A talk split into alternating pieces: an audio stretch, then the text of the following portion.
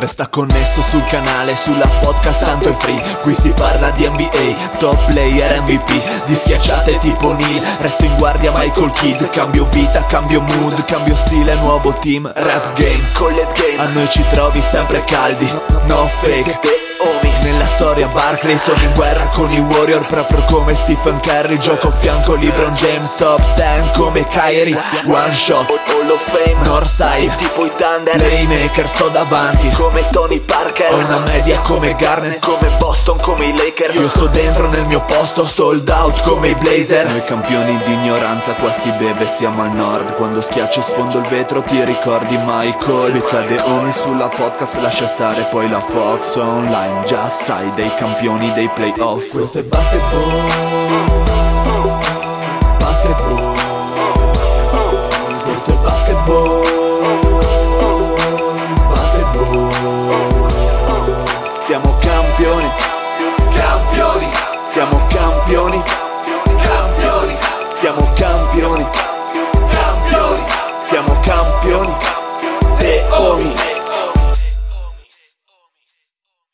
Benvenuti a questa nuovissima puntata di The Homies. State ascoltando la voce ficcante, squillante del Dile, carica, testosteronica come sempre.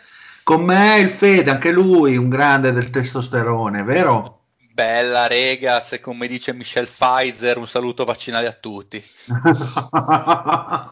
un saluto al Mario. Buonasera a tutti, il mio saluto stasera va a tutta la popolazione mondiale tranne i belgi rancorosi. Spiace. Un, salu- un, saluto a Lorenzo.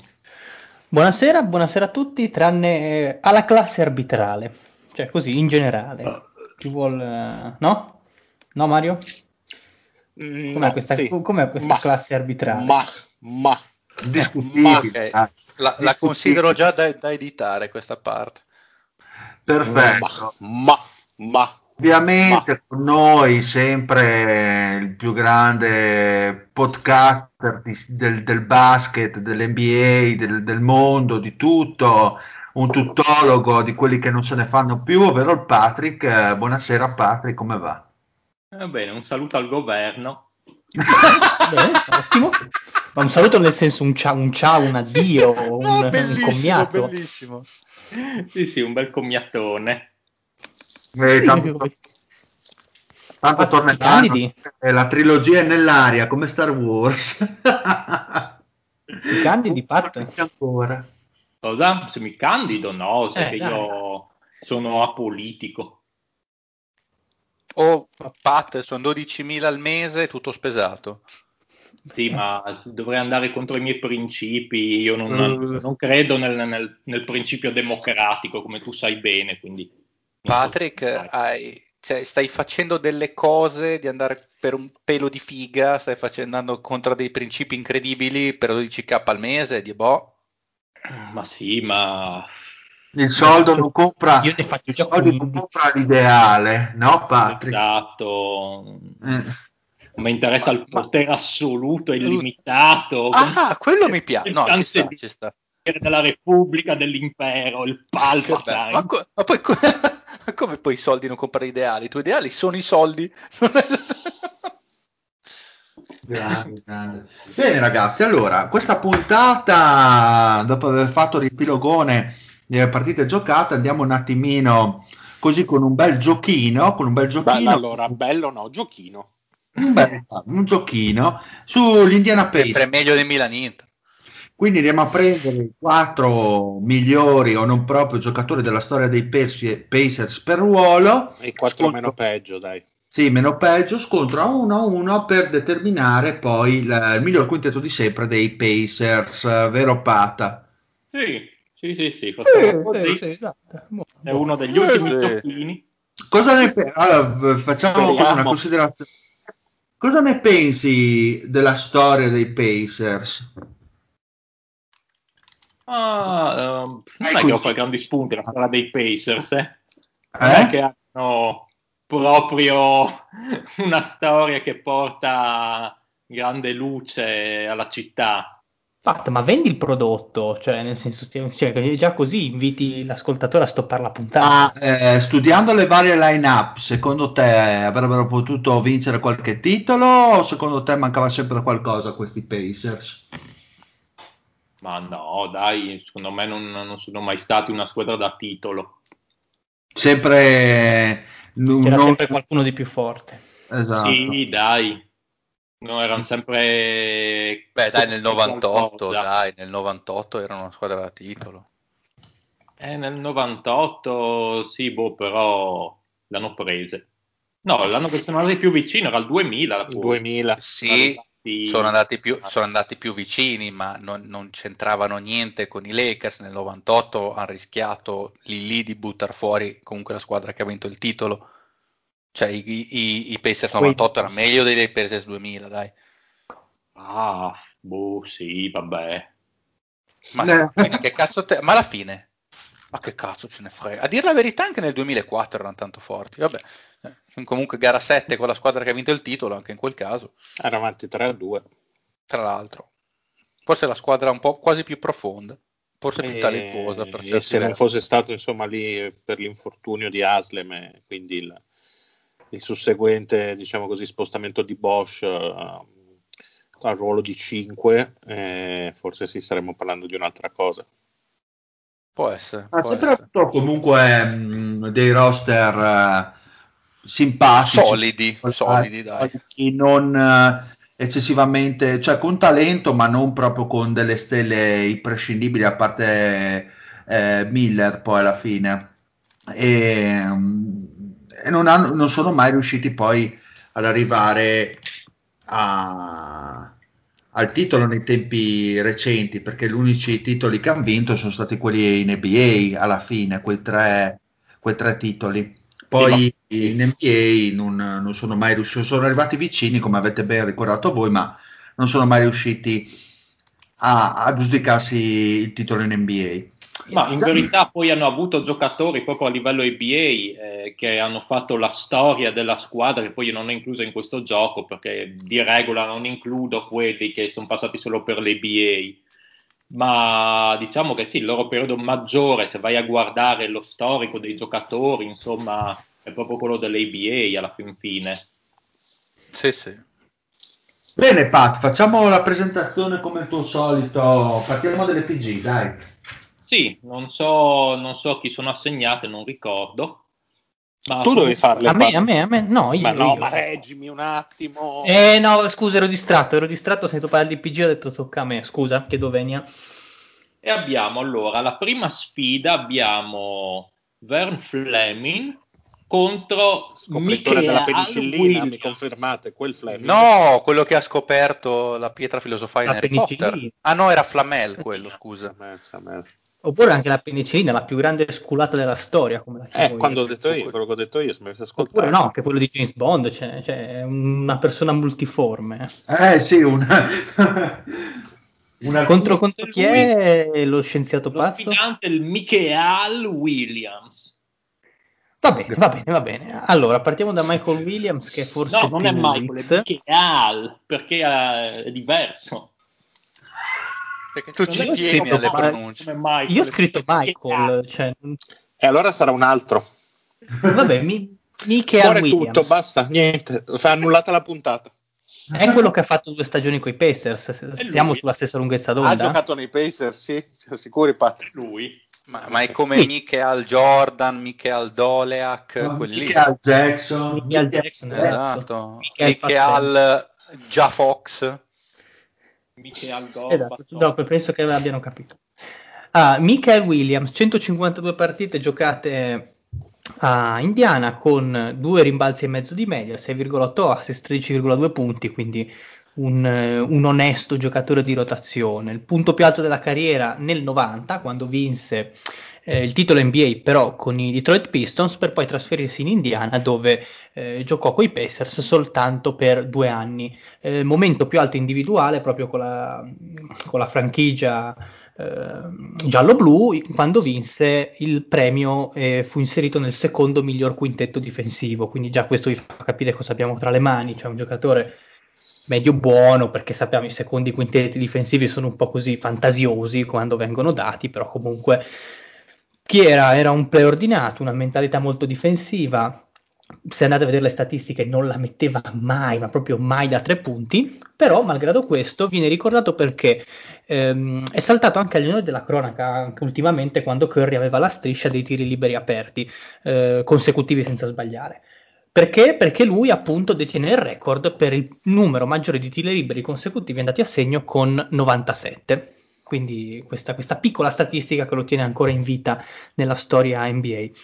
Personaggio noiosissimo, eh, infatti ha car- mm, nessun tipo di highlights sul campo, ha carriera finita, invece che diventare una persona divertente, comunque una di quei fresconi che abbiamo imparato ad apprezzare più volte nel giochino, cosa fa? Decide di buttarsi nel mondo del business e lo fa con successo perché diventa, fo- diventa fondatore di questa uh, Free Eye Contracting, che è una società di edilizia, comunque una società responsabile di costruzioni e sviluppo di proprietà immobiliari molto, eh, molto valorose, un giro d'affari di oltre un milione di dollari, nell'area intorno a Dallas. Tra le strutture più, eh, più rinomate, più celebri che questa, che questa azienda ha preso, ha preso, in appalto, ci sono lo stadio dei Dallas Cowboys, l'aeroporto di Dallas, che è uno senza dubbio uno dei dieci aeroporti forse più importanti del mondo come a livello di traffico di passeggeri di fatturato.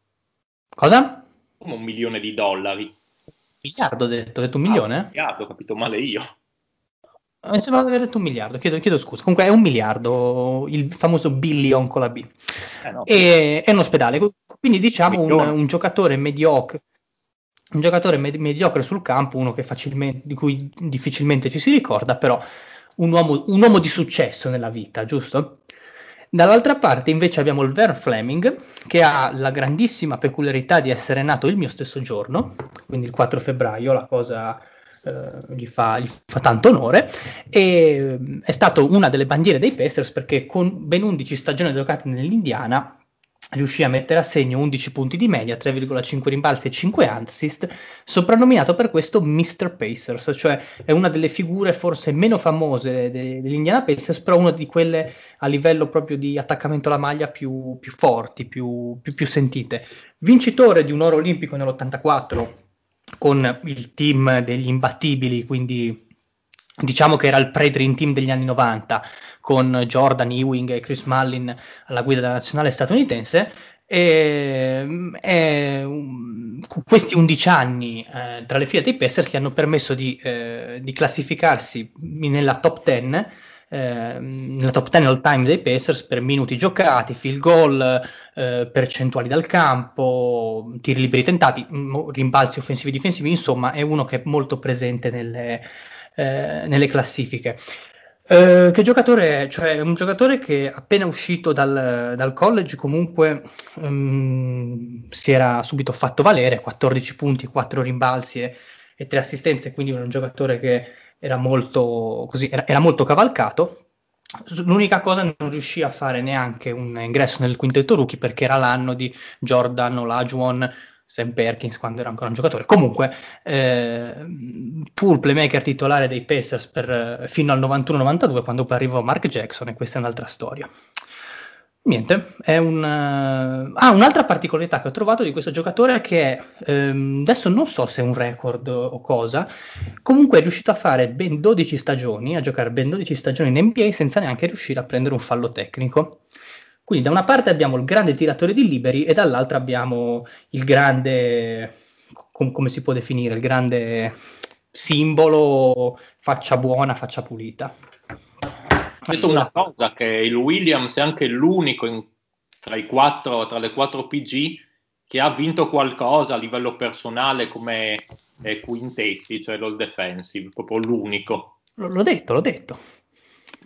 Uno, forse ha vinto nella storia tra le PG oltre a Don Buse.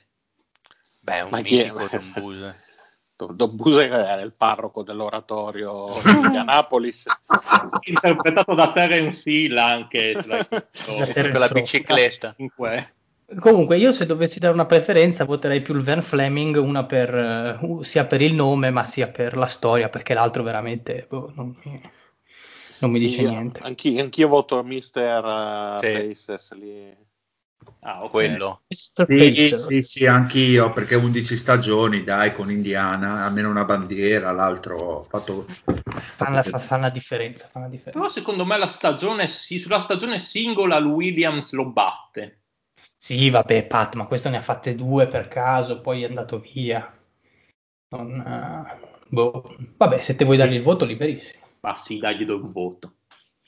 Bene, passa Fleming e per la seconda sfida, la seconda semifinale, c'è Mark Jackson citato poc'anzi da Lorenzo È e Hill, che l'abbiamo già visto nel giochino degli Spurs eh, di due settimane Partiamo, partiamo con, partiamo con George Hill che... Niente, Giorgino. George Hill, come avevo già detto, nel, mi sembra di aver detto nelle- nella- nel giochino degli Spurs, è uno dei giocatori insieme a, Dai- a Dwight Howard a suscitarmi più fastidio in assoluto perché è sproporzionatissimo tra testa e spalle. L'avevi Cioè, già detto, sì. Esatto, ma, ma lo voglio ribadire, cioè ha la testa piccolissima e queste spallone enormi. Perché il mondo deve saperlo. Qualcuno, mondo deve una saperlo. mente illuminata l'aveva paragonato a un Goomba del film di Super Mario. Ma è anche, anche pa- paragonabile ai personaggi che disegnava il Dile da bambino, che avevano questo corpo enorme e le testine piccole. Purtroppo, purtroppo non ho un riferimento per confermare. Quando il Dile faceva il mangaka. Esatto. Esatto. Ma non 96. No, no, no, Nel nel, 69. nel 96 Dile... Eh, Eh, vabbè. pensavo alla Ficcheira. Quindi, quindi Giorgino Hill. Giorgino Hill, per lui ricordiamo 5 anni ad, ad Indiana, forse che corrispondono forse al prime della sua carriera, poi lascio a voi le valutazioni. 319 partite, 3,5 rimbalzi, 4 assist e 12 punti.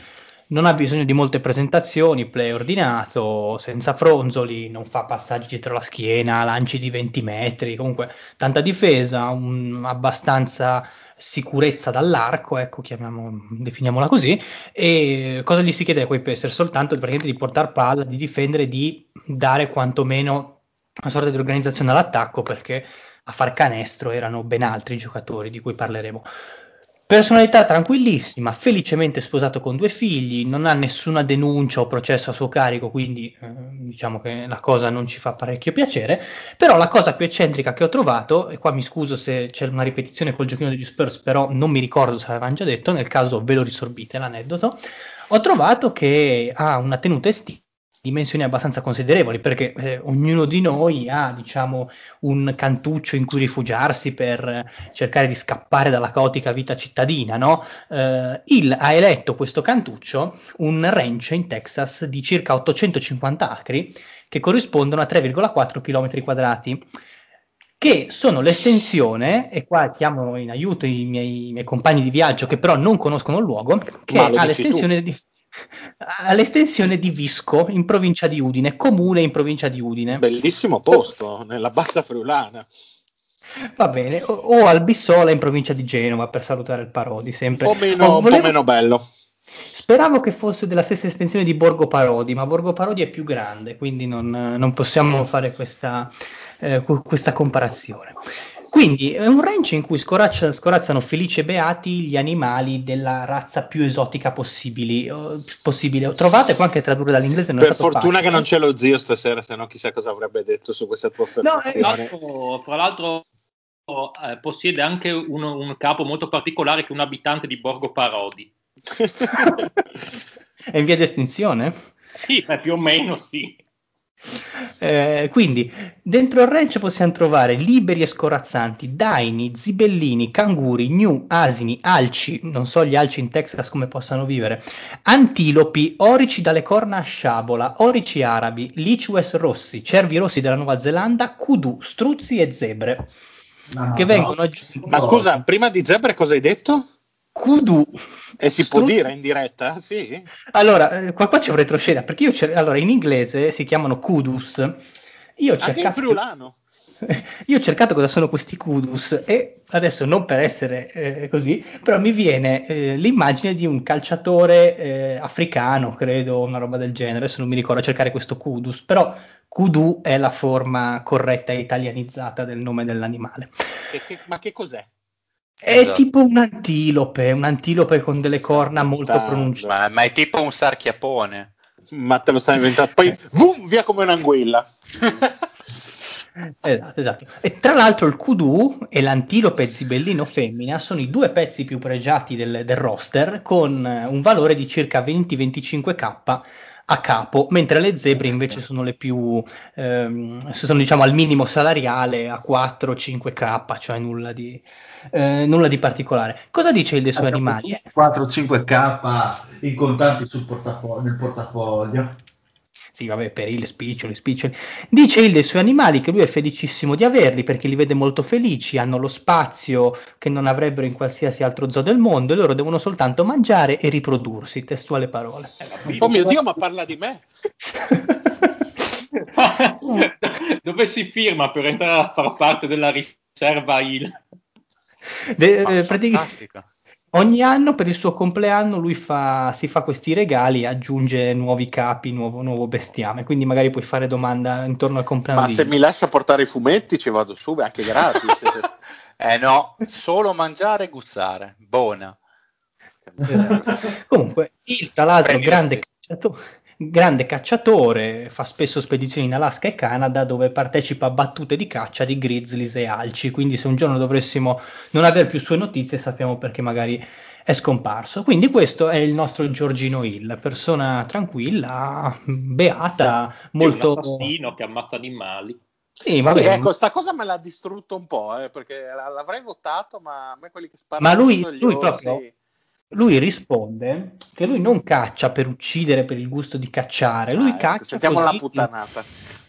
Lui caccia come sport per ritornare un po' alle origini, l'uomo contro l'animale, sapete, tutte queste, tutti questi Mm. bei discorsi. Comunque, Ma allora faccio scusa un incontro di wrestling con un orso, voglio dire, l'uomo Sì, contro tutti l'animale. Come- quanti a minchia dura con il, con il fucile a dire l'incontro, l'uomo contro. Ma, ma sì. eh, c'è, c'è, c'è Khabib, il, cosa, il campione di UFC, che lui fa veramente a pugni con gli orsi. Oh, Sì, sì, sicuramente. No, fidati che non è Beh, che- Khabib, Khabib, Khabib nel dubbio ha ragione. Esatto. Eh, Mark Jackson, il reverendo, Eh, Reverendo, 6 stagioni ad Indiana con 8,4 punti, 8 assist di media e quasi 4 rimbalzi catturati in ben 405 partite. Mark Jackson non c'è bisogno di presentarlo, comunque è Ora, stato sì. draftato dai Knicks, eccetera, eccetera. Tra l'altro ho visto che è stato il, il rookie della- il terzo rookie dell'anno scelto più basso. Eh, sotto di lui ci sono Brogdon alla 30 e qualcosa e un altro bestiale scelto alla 60, ini- ali- proprio all'inizio inizio quando istituirono il premio. Mito. Quindi questa, questa cosa qua. Eh, Mark Jackson forse è la personalità un pochino più esuberante di questo, di questo quartetto di PG perché eh, pur essendo ferventissimo cattolico, pur Eh. essendo praticante, reverendo, eccetera, nel 2006 eh, fu protagonista eh, Eh, eh, Cioè, l'ha raccontata anche Federico Buffa, insomma. in Infatti, infatti c'è Buffa che proprio ha fatto una frase che a me ricorda troppo lo zio, commentando la vicenda, disse più sono P, più vuol dire che c'è qualcosa di torbido. eh, lo zio insegna sempre. Ma del Comunque- Jackson ha fatto Eh, d'altronde lui, essendo un porco schifoso, conosce bene i moti dell'animo Eh, sì. umano. Esatto, bravo. È un borgo schifoso, volevi dire. Sì, sì, sì, sì. Jackson eh, durante una delle sue prediche io voglio sborrare Eh sì, anche la R moscia, sì, io lui. lo uso. Eh, Comunque, per, eh, per rinfrescare le menti più annebbiate che se lo, sono- se lo dimenticarono, comunque nel 2006 eh, fu vittima di un caso di estorsione dovuto a una relazione Estorsione. extracongiugale. Vabbè, sì, ok. No, no, ufficialmente fu estorsione, perché questa spogliarellista di New York con cui aveva avuto una bollente relazione per la quale aveva lasciato la moglie, tre figli, eccetera, eccetera, in seguito a pentimento dello stesso Mark Jackson, eh, l'aveva, diciamo, gli aveva chiesto migliaia e migliaia di dollari indietro come risarcimento per evitare di pubblicare delle foto e dei disegni osè che si mandavano eh, costantemente. Ma i disegni Osè avevano la testa piccolissima come quelli che faceva il Dile? E pur- purtroppo non ho trovato nessun documento. L'importante è che avesse- la testa piccolissima, ma qualcos'altro di enorme. La capocchia un dire po' più grande, vabbè, vabbè. Comunque, il, il reverendo, il reverendo, da buon amico delle guardie, mise di mezzo, sbirri, FBI. allora, sei molto scortese a parlare così delle forze dell'ordine. No, vabbè, ma io ovviamente sono schierato, cioè lo faccio così per goliardia, ovviamente. eh. Eh, Sempre schierati dalla parte delle- dei nostri ragazzi, dei nostri ragazzi. Secondo me stai, stai peggiorando la tua situazione, vorrei. No, vabbè, ma se, se sapessero bene, se, se gli ascoltatori mi conoscessero, saprebbero che io sono un, sono un cittadino modello. Assolutamente, ci mancherebbe altro. Quindi, eh, grazie all'aiuto dell'FBI, la situazione si risolve tra luce e vino. Adesso Mark Jackson è ancora felicemente sposato, malgrado tutto, con la signora, i tre figli e tra l'altro è membro del, del- del- del mitico trio, forse della, eh, dei migliori tre commentatori che l'NBA in questo momento può, può Aia, vantare. sento puzza di Mike Breen. Quindi il Mike Breen, famosissimo, celeberissimo, Cinque stelle. eh, una 5 stelle sceriffo, cioè proprio The un'istituzione. Bible, direi.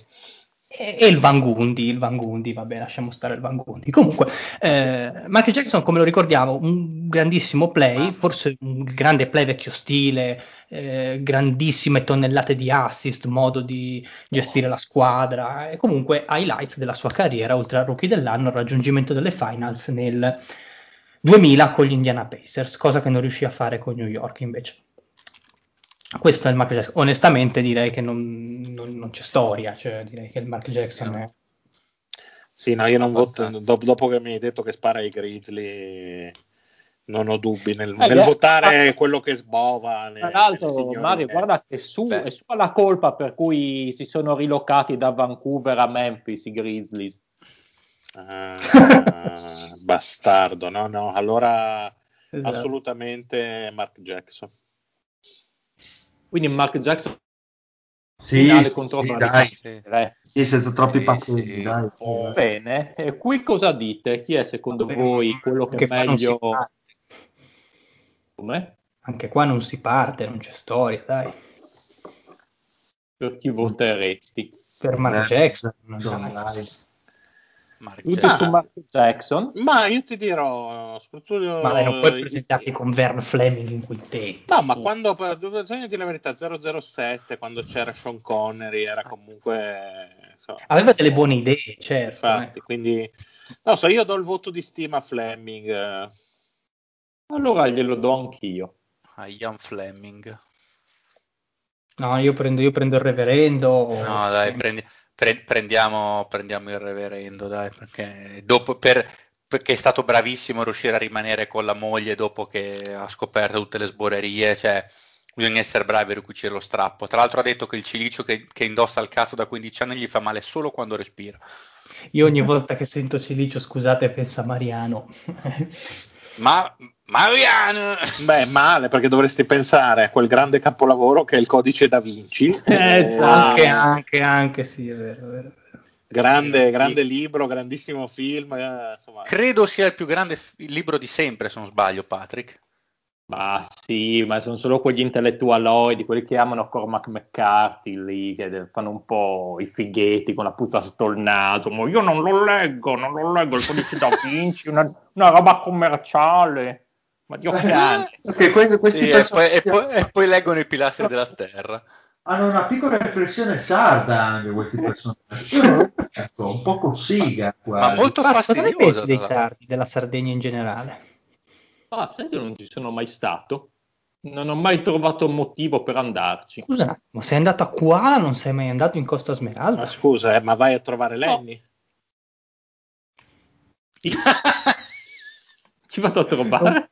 Non penso, non... Lenny Kravitz. Un saluto a Lenny, vecchio cuore. Eh, vediamo come finisce stasera. Poi Come direbbero quelli salutare. bravi. Vediamo, vediamo. L'anni dei. Che Proprio no. lui, proprio lui. Ha la tomba proprio lì a Quarto Sant'Anna. cavolo. Chiedo, chiedo scusa, ma io sto leggendo in questo momento proprio Lenny che sta urlando in un gruppo sborro, bevetela tutta. Che cosa è successo, Mario?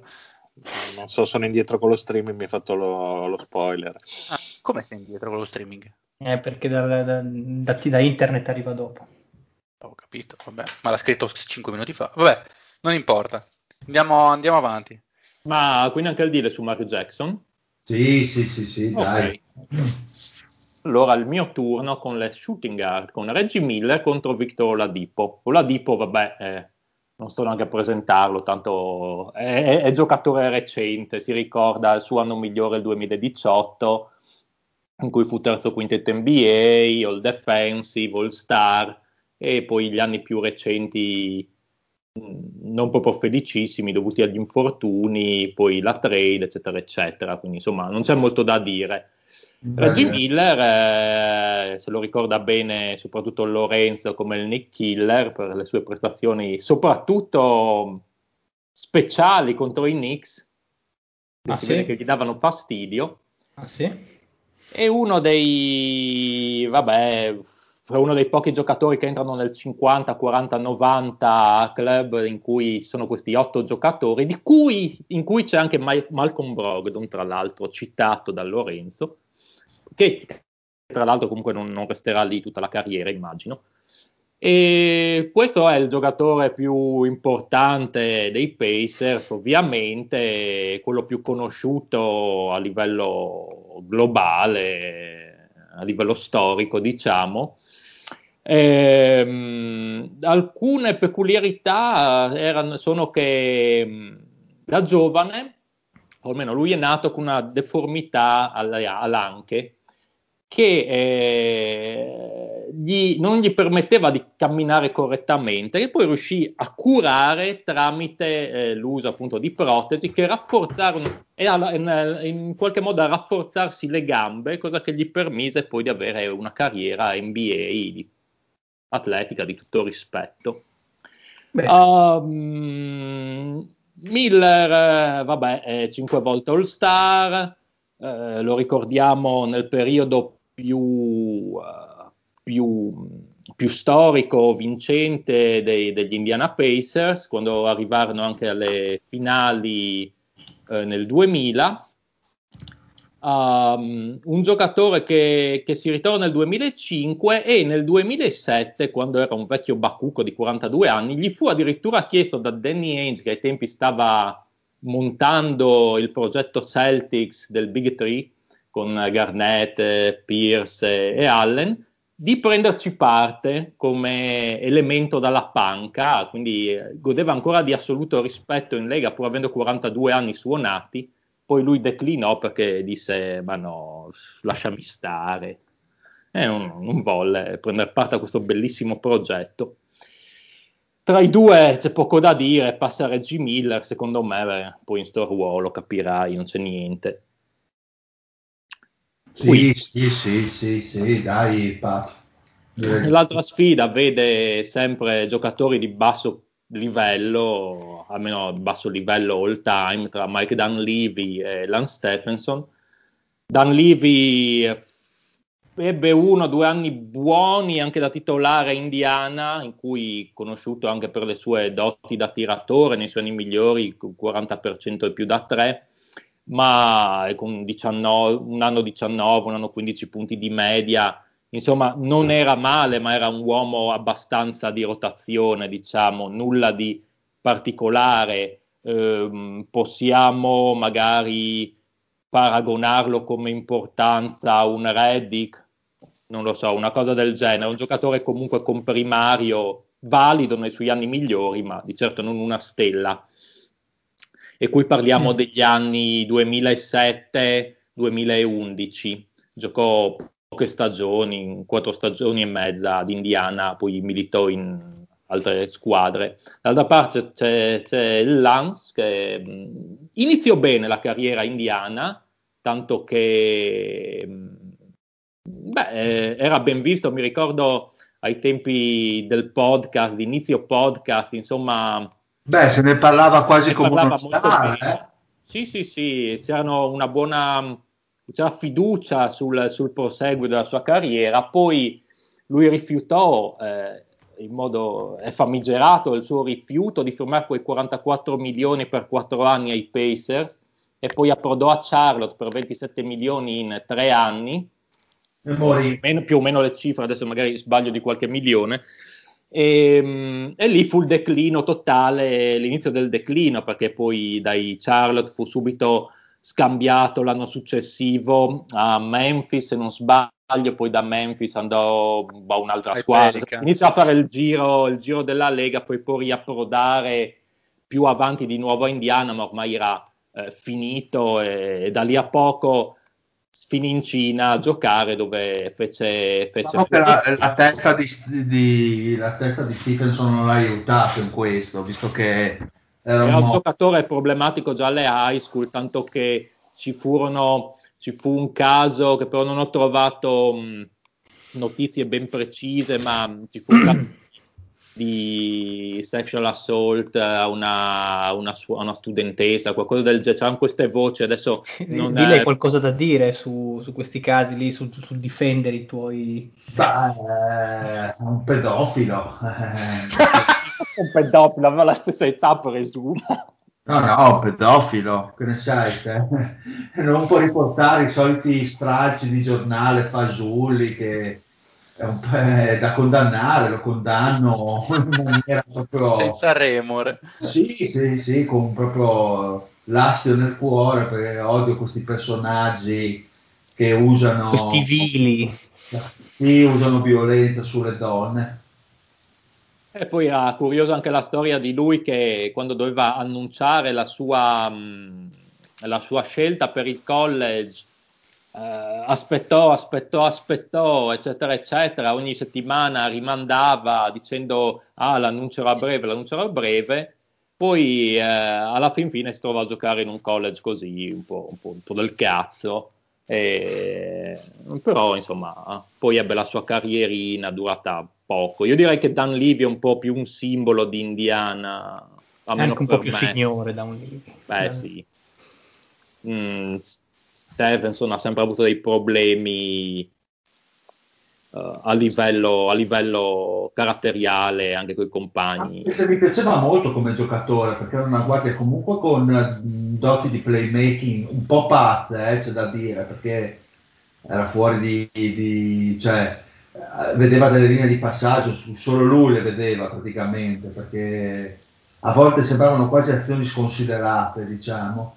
Però in quell'Indiana, eh, diciamo, la, prima, il primo colpo era molto funzionale, comunque in difesa sull'uomo, in marcatura sull'uomo era importante come difensore. Dopo ovviamente si è perso nei ma- nel marasma. Io voto Stephenson infatti, per simpatia. Da lì, Anch'io, anch'io come il Dylan, anch'io come il Dylan. quindi Eh, io, no, io sono un po' più per la solidità del Dan Levy, devo dire la verità. Eh, che democristiano che sei. oh. è il Mario chi preferisce Ma va, Dan Levy è un ultimo nella vita, è finito. Quindi diciamo il Lance contro Reggie Miller, che lì c'è poca storia effettivamente. sì. Eh, dai. Direi di passare al ruolo successivo che è più succoso almeno, e mi sembra che lo presenti il Fede. Qui Sì, abbiamo sì, per sì. la prima sfida una bella sfida tra Danny Granger e il nostro amico Metta World Peace. Eh, dai. Beh, Danny Granger, beh, no- non, non sto a fare troppi filotti sulle caratteristiche tecniche, magari un filo di più su Danny Granger perché Meta War Peace secondo me chiunque ci ascolti lo conosce abbastanza bene. Però Indiana era un pochino diverso forse, era, Era- più, Sì, era più, più offensivo che difensivo forse Indiana. Poi- offensivo era offensivo, su quello Sì. d'accordo. No, no, vabbè, Allora, vai, vai, beh, vai. partiamo da- dal, Danny, dal Danny Granger che si è sparato un bel po' di stagione indiana, cioè dalla stagione 2005-2006 fino alla 2012-2013. È mm, un giocatore molto offensivo, lui pure. mantenuta, secondo me, Danny Granger. Cosa? Una promessa mai mantenuta al Danny Granger. No, per me è una promessa che stava venendo mantenuta, che ha avuto un bel po' di sfiga. Sì, Che anche- alla fine lui è il prototipo dell'ala piccola, davvero, dell'ala piccola moderna.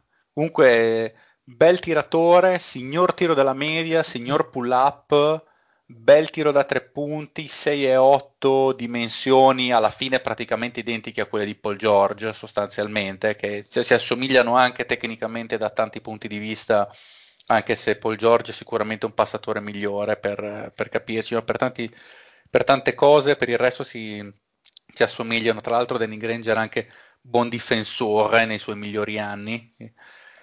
E diciassettesima scelta sicuramente da, da Bradley come college, quindi bel, bel jolly preso, preso, da Indiana che ci mise un paio d'anni prima di prendere le misure all'NBA, poi di colpo dopo le prime stagioni, soprattutto la prima un po' arrancante, si fece una stagione quasi a 20 di media e poi esplose fino ad arrivare a, ai 26 punti di media che gli valsero il most improved e la chiamata all'All-Star Game nel, nel 2009. Da lì, che aveva soltanto 27 anni, purtroppo ha iniziato ad avere problemi di infortuni, una tendinite grave al ginocchio che ha iniziato a dargli fastidio, poi problemi ai, ai, piedi. Per un paio d'anni è continuato ad andare abbastanza bene, che sono stati gli anni 2011-2012, in, gli anni in cui Indiana era, iniziava a essere competitiva con anche Paul George eh, e il 2012 era anche il, il, primo anno in cui Stevenson era, era giocatore.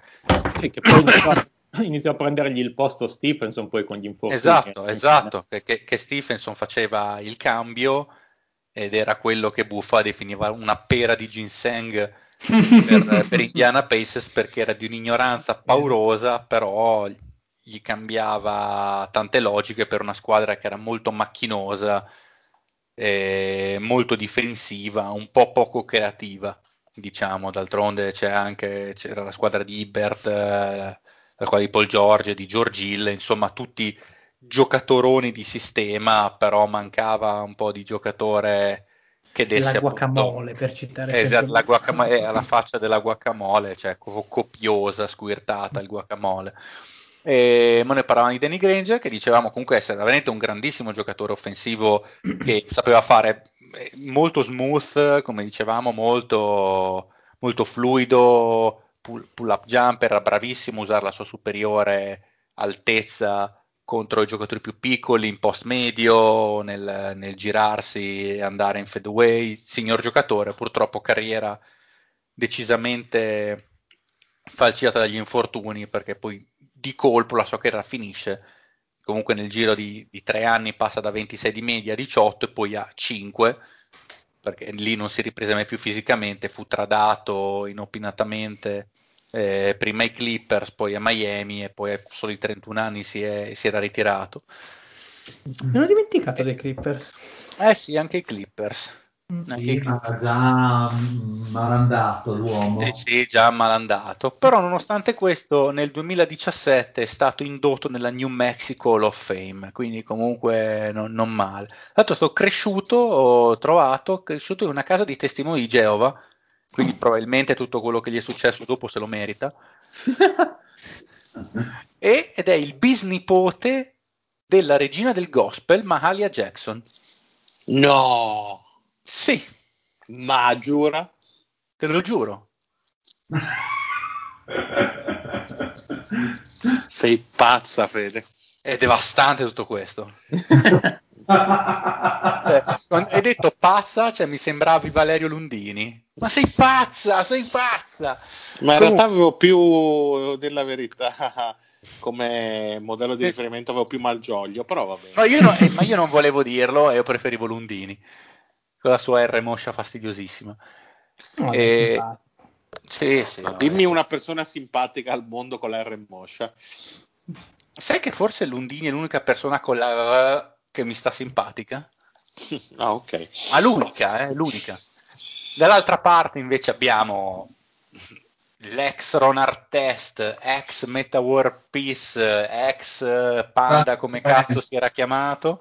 Panda Friend, una roba del Panda genere. Friend che poi disse che non si era mai chiamato così, però gli altri gli hanno detto ehi amico dovresti chiamarti Panda Friend, non ho mai cambiato legalmente il nome, però mi piaceva e l'ho cavalcata la cosa.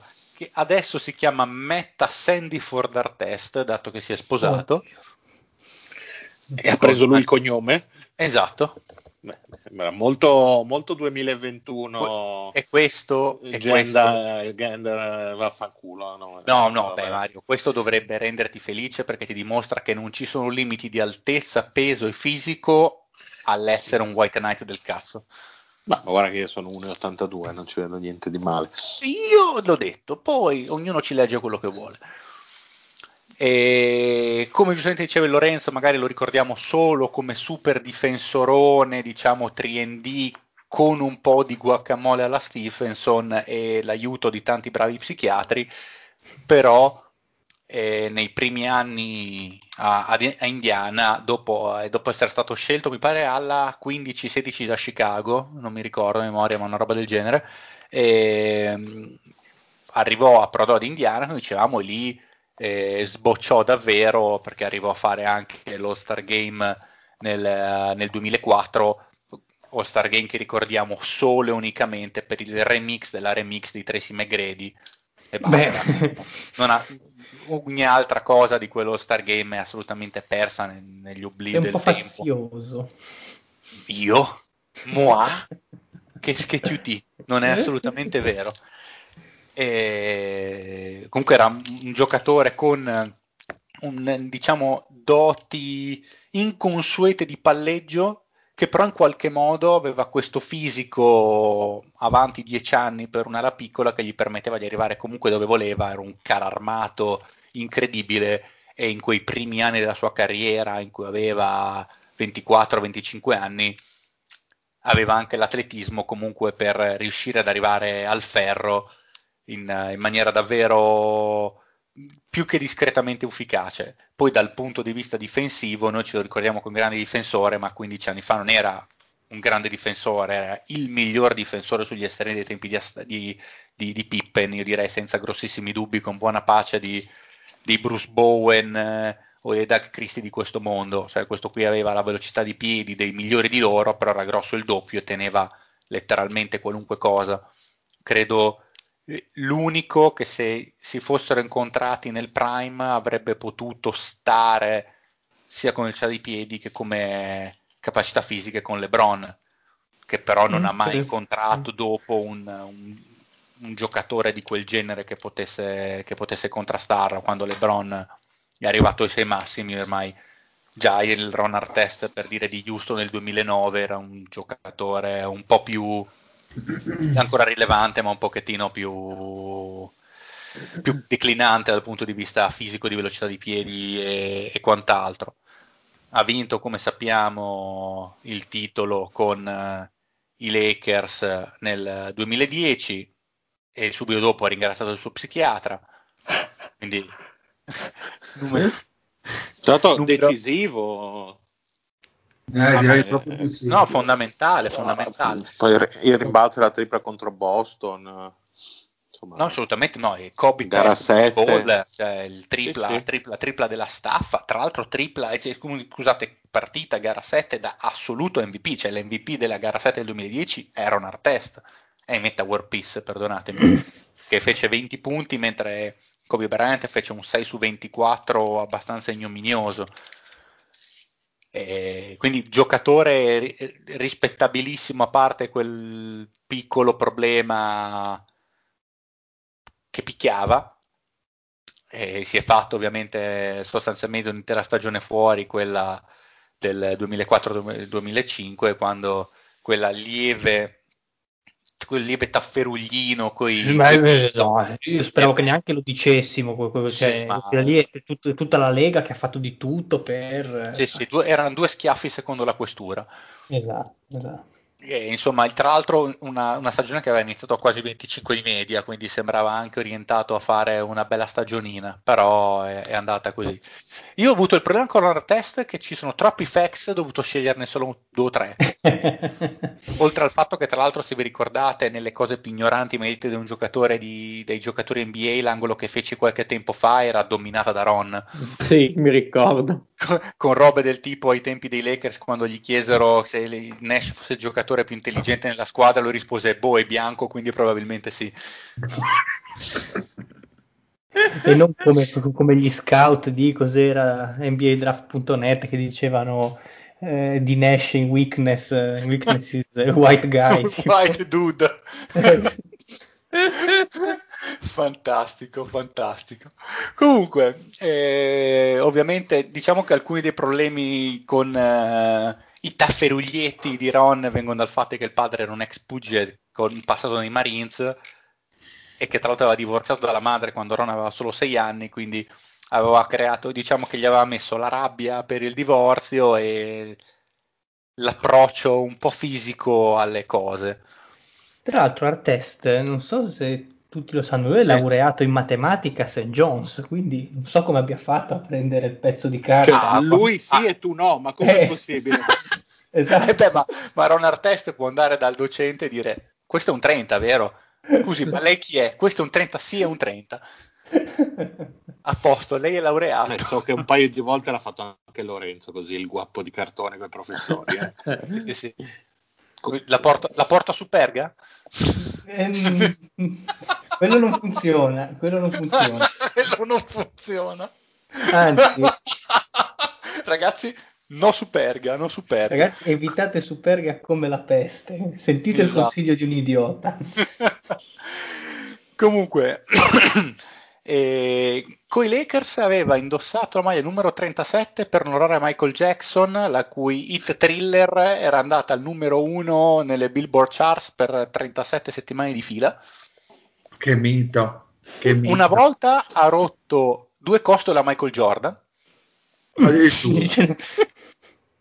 Fantastico, sì, quando Jordan si stava preparando al, al suo secondo rientro, tipo nel 2001, durante un one on one, eh, lui è andato a difenderlo, fa questo qui stava segnando sempre, ci sono andato un po' fisico, lui si è fermato, io ci ho messo un po', ho tirato avanti il braccio per eh, fargli sentire il corpo, però senza volere gli ho preso le costole, gli ho rotto due costole. Fa, però Lo so, non però sei- Michael Jordan in quella versione mi sembra un po' il patta al campetto, eh, non lo so. Sì. Eh, no, no, con la un po' differenza- fragilino. Però dice che a quanto pare Michael Jordan con le, con le costole rotte, dopo ha preso palla, ha fatto un pull-up jumper, ha vinto la partita e poi solo dopo se n'è andato.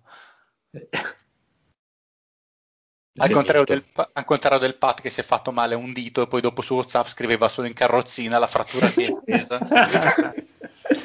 Non supererò la notte. Dite al fisco che non mi avrà mai. Sto morendo di rottura di braccio. sì, è vero. Non me lo ricordo E poi dopo, tra l'altro ci sei stasera, sono in carrozzina, la frattura si è estesa. Eh. Di, di, Un di- genio. ah, il Pat che pochi hanno. Che grandissime perle. Comunque, eh, e in buon Ron ha approcciato Kobe Bryant quando l'ha- lo- ha- gli ha fatto mobbing per, co- per dirgli che dovevano giocare insieme, vincere un, ta- un titolo insieme ai Lakers. È andato a chiederglielo mentre Bryant era sotto la doccia nudo. Così. Quando tra l'altro Artest era sotto contratto per i Rockets, quindi facevano del tampering incredibile, cioè non so se, se sia anche- se si possa anche fare una roba del genere. E, Wow, e noi lo sappiamo perché l'ha, detto, perché l'ha detto lui ai media dopo, ha detto guarda io non, io non sono gay, però quando gli ho proposto di giocare insieme ai Lakers Kobe non aveva, cost- non aveva vestiti addosso. E questo farà felice Lorenzo, è l'unica persona al mondo che pensa che l'owner di Knicks, James Dolan, sarebbe un grandissimo coach. Ottimo. Ottimo. Se- segniamo, portiamo a casa e niente. Passa in cassa, Ron. E adesso ho fatto un melina incredibile per dirvi che io in realtà sono un po' in dubbio perché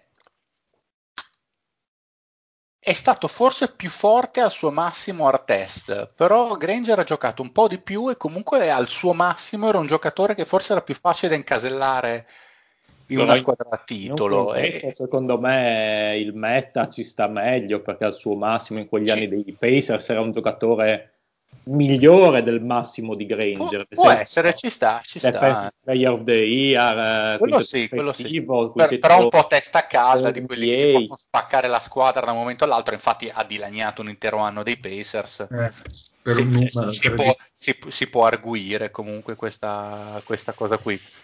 Eh, che tra l'altro, poi col tizio che gli aveva lanciato la birra al- quando è successo tutto il bordello, poi dopo lui ci è diventato amico perché si è scusato e si sentono, cioè sono, sono regas adesso. cioè, pensi che persona da grande cuore. Match a Duba Nothing. Roba così. Ma io l'artist infatti lo vedo così, eh, non lo vedo come cioè un po' un pazzo, però sotto sotto. Sì, sì, un, sì. Eh, poi se lo prendi nel momento che tu hai la crocca in bocca, però eh, chie- chie- chiedi ad Arden cosa ne pensa quando di, ma infatti, di, di, ucciderlo. Ma infatti era una persona molto migliore Arden prima della, de- della, legnata, è diventato un, un, un, dominatore della palla dopo. Era una persona molto migliore. Tra l'altro anche Delonte West aveva steso a terra, se sbaglio. Non mi ricordo, ma mi fido. Mi sembra che anche Delonte West era rimasto. Ma Delonte West gli boh, mi scendono i lacrimoni solo a pensarlo, quel po- eh, poverino. Finito, finito male. Adesso, adesso ha, trovato lavora, ha trovato lavoro nella clinica di... Sì, ho visto. Fantastico, grazie a Mark Cuban che, che gli aveva, l'aveva fatto ricoverare lui. Fantastico, fantastico. Davvero fantastico, grande Delonte.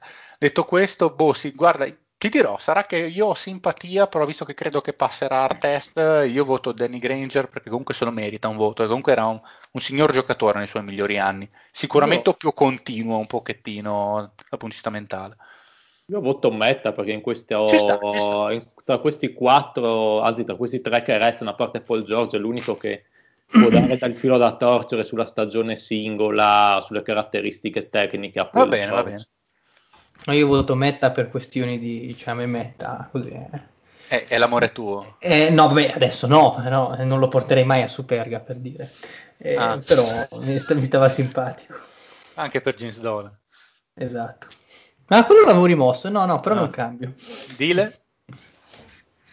È una scelta difficile perché da una parte c'è Granger che è un giocatore che mi è sempre piaciuto molto. Anche a me è sempre piaciuto tanto. Molto sfortunato, ma Un'ala molto tecnica, era molto bello vederlo giocare soprattutto dal lato offensivo, comunque difensivamente era presente perché eh, con l'Indiana avevano dei buonissimi giocatori di difesa anche.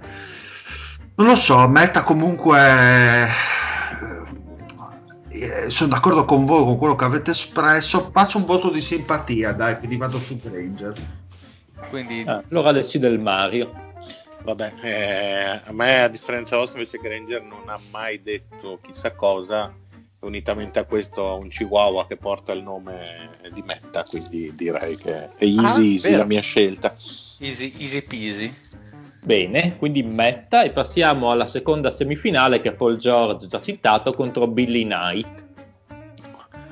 Molto molto bene. Allora, dall'altra parte, da una parte appunto il, pollo, il Paul George è comunque uno dei giocatori decisamente più, più titolati, più insigni della storia recente di, di, Indiana, uscito da Fresno State, decima scelta per, per, per, i Pacers, scelta che tra l'altro sarebbe dovuto andare nelle idee dei Pacers in realtà ai Nets, insieme a Danny Granger, che è appena mm. nominato, in cambio della 2 con i quali i Pacers eh, volevano scegliere in questo momento non mi ricordo. Mi ricordate chi fu preso dai Nets alla 2 poi fu tradato da, de, per Deron Williams non mi, eh, Favors, Favors, ah, Favors okay, non mi riveniva ah, in mente okay. il nome. Volevano prendere Favors Devin Harry scusa volevano la 2 con, col, col quale prendersi Favors poi avrebbero voluto Devin Harris e Yian Lian fenomenale giocatore. Quello Quella della sedia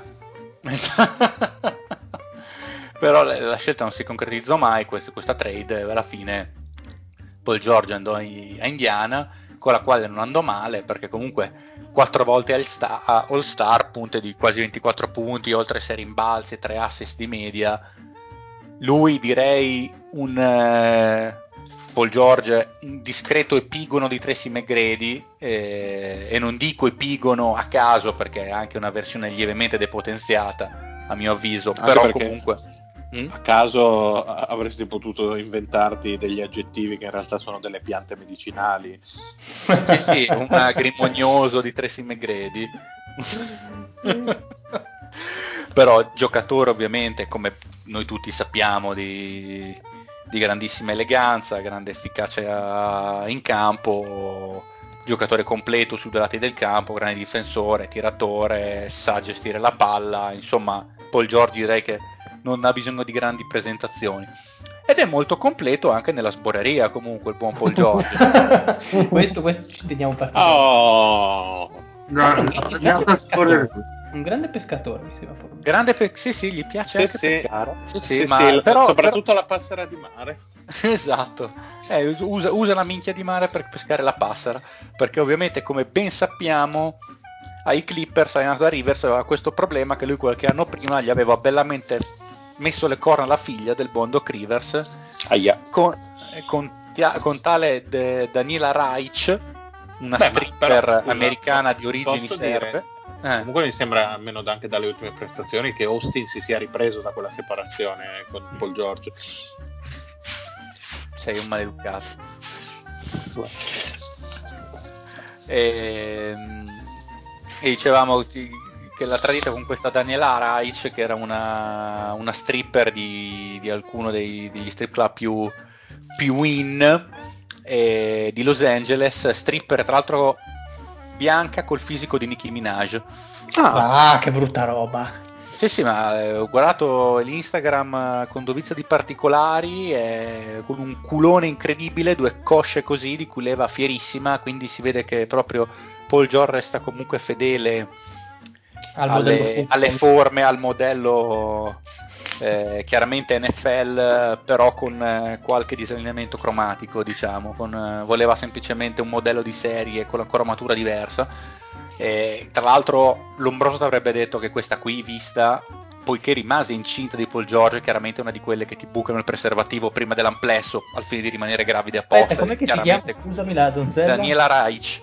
Daniele, scritto riso? No, no, Reich, Reich con Ah, ok, eh, ok, ok. R-A I lunga I-C. Anzi, era, probabilmente Reitz, perché Ah, ok, eh, ok, ok, eccola qua. essendo serbo lingua slava la C la pronunciano Z. E, tant'è che lui ebbe anche un... eh, ebbe figlio. qualche disguido e non ha avuto un figlio, cioè perché ha chiaramente, lei ha chiaramente bucato, come dicevo, ha fatto scolapasta il preservo e c'è rimasta, c'è rimasta sotto. E lui, lui voleva la custodia unica del- della bambina, poi alla fine sono rimasti per la custodia congiunta e un mantenimento milionario, ma alla fine hanno finito per, per rimettersi insieme, per mettersi insieme in maniera Che a buon mollo, che termine. mollo. E ci hanno fatto un'altra figlia e ho visto che si stanno per sposare perché tipo due settimane fa, un mese fa, lui ha, ha fatto l'anello di fidanzamento e sono engaged. Ah, che bella storia, lieto fine. No, poverino lui, ma lui, lui che è presente Murigno con le manette, no, così uguale. Sì, sì, sì, chiaramente, Beh, pure stronzo però perché dopo ci torni, ce ne fai un'altra, un po' te la vai a cercare. Assolutamente. E dall'altra parte abbiamo il buon eh, Billy Knight che è uno di quelli... Che cui sembra, sembra un nome da quei comici da cabaret, no? Sì, è incredibile. Billy Show. Billy beh, ma è anche un nome incredibile da cattivo di Boy Duke, tipo una di quelle robe. E- è uno di quelli che, come diceva il Pat, ha dato il suo meglio in ABA perché il, suo migliore anno in assoluto nella carriera indiana l'ha dato in ABA nel 75-76 quando si fece un'annatona da 28 punti e 10 rimbalzi di media che per una small forward alta 1,98 m ed era small forward shooting guard vera, questo qui non era un armadione alla Wayne Salzeld eh, sottodimensionato, questo era un giocatore di più che buon atletismo e mano fattata dalla media, davvero un, un bel giocatore, un bel rilascio molto, molto tecnico e anche molto fisico, uno di quelli che veramente andava a rimbalzo offensivamente indemoniato e poi faceva spallate per riuscire ad arrivare all'obiettivo. E, e ha fatto due stint a Indiana, prima in ABA, poi si è fatto il, il primo anno in NBA in cui ha fatto lo Star Game subito, poi è stato ceduto e poi è tornato a Indiana a farsi altre tre stagioni eh, più che discrete, comunque attorno ai 17 di media, per poi finire eh, la carriera a San Antonio a metà anni 80. Mm. E qui, anche qui, io credo che nel complesso potrei farmi quasi fottere dal, dal vintage stavolta e io potrei votare Billy Knight perché questo al suo massimo forse è stato un giocatore superiore. Anche meno stronzo magari di Giorgio. Sì, anche meno stronzo, anche meno, che comunque ha fatto diverse stagioni, come abbiamo detto, ha fatto, questo qui ha fatto comunque una finale ABA con, uh, con Indiana. Anche magari per, per, prendere un giocatore di quel periodo lì che per Ma adesso sì, non c'è ci nessuno. sta, ci sta. Ah, Dai, ma è convinto. Se passa con con Giorgio non dico niente, però per me poi, cioè, Knight l'ho, l'ho spizzato un po' è davvero un bel giocatore. Ma è convinto. Ma non so cosa dici tu Mario, dile. Ma io invece sono sempre stato invece abbastanza un, un fan di Paul George e devo dire quando venne Io- fuori i primi anni, soprattutto Indiana, mi piaceva veramente tantissimo e, e lo trovo un giocatore veramente, veramente completo che ha veramente tutto per essere esatto, eh, quando, quando- quando vuole può veramente essere uno dei dominatori della Lega, per cui io voto PG. Ma probabilmente più a Indiana che nelle sue ultime incarnazioni Paul George è stato un leader, e quindi ehm, l'ultimo Paul George non trova le mie simpatie, secondo me. Secondo il mio punto di vista mi è sembrato un po' troppo discontinuo, avrò avuto i suoi problemi fisici per carità, ma è mancata almeno, diciamo, soprattutto nel- nell'ultima stagione. Eh, A- avrei una cosa da dirti, dile che può farti aumentare la simpatia per Billy Knight. Dimmi, dimmi. È, è stato general manager degli Atlanta Hawks Ok. dal 2004 fino al 2008 e nel 2004 draftò Josh Childress che tu ti ricordi bene. Oh, Mamma, 2000 mamma mia. Che successone. nel 2005 Marvin Williams al posto di, di Mm. Chris Paul e nel 2006 Vabbè, ma Marvin Williams è un grandissimo veterano. Sì, beh, però permetti, c'erano Paul, Deron, Ma tanto ci è no, arrivato DeRozan, Chris Paul a Phoenix. Deron. Williams, scusa. Sì, ma lui, si fa, ma, ma lui è agli Hawks. Eh no, t- allora... no, ma e poi nel 2006 invece draftò altissimo Sheldon Williams e nel 2008 Ma quando la uno degli uomini più brutti, più brutti. della storia, l'unico, l'unico giocatore NBA più scarso della moglie. Ma veramente, ma veramente, ma inspiegabile. No, No, eh, mica no, su no. giocatori brutti, così Sì. il E giornale. Ma il- Sheldon Williams Lo- è, cioè, Lo- Lorenzo, lo sai che puoi farlo solo tu. Lo puoi fare solo tu. Cioè, sei l'unico Cioè, con i ha Più, più che altro le facce che faceva. No, cioè. scusi, eh, sì, sì. Eh, beh, ma, ma la fronte fantastica che se la vendeva per fare qualche, cioè, qualche vendita di promozione, eccetera, guadagnava più soldi che in NBA. No, ma la cosa più bella è che nel 2008, quando il buon Billy Knight lasciò la posizione di GM, dichiarò: Credo di aver lasciato la squadra in una condizione molto migliore di quando ho iniziato. Porcatoio. Non lo so, non lo so, Rick, mi sembra falso. Mi sembra falso. Dile Non so. qualcosa di, Eh, allora- Adesso voterà Billy Knight sicuramente. Guarda, mi convinci, mi convinci e voto Paul George.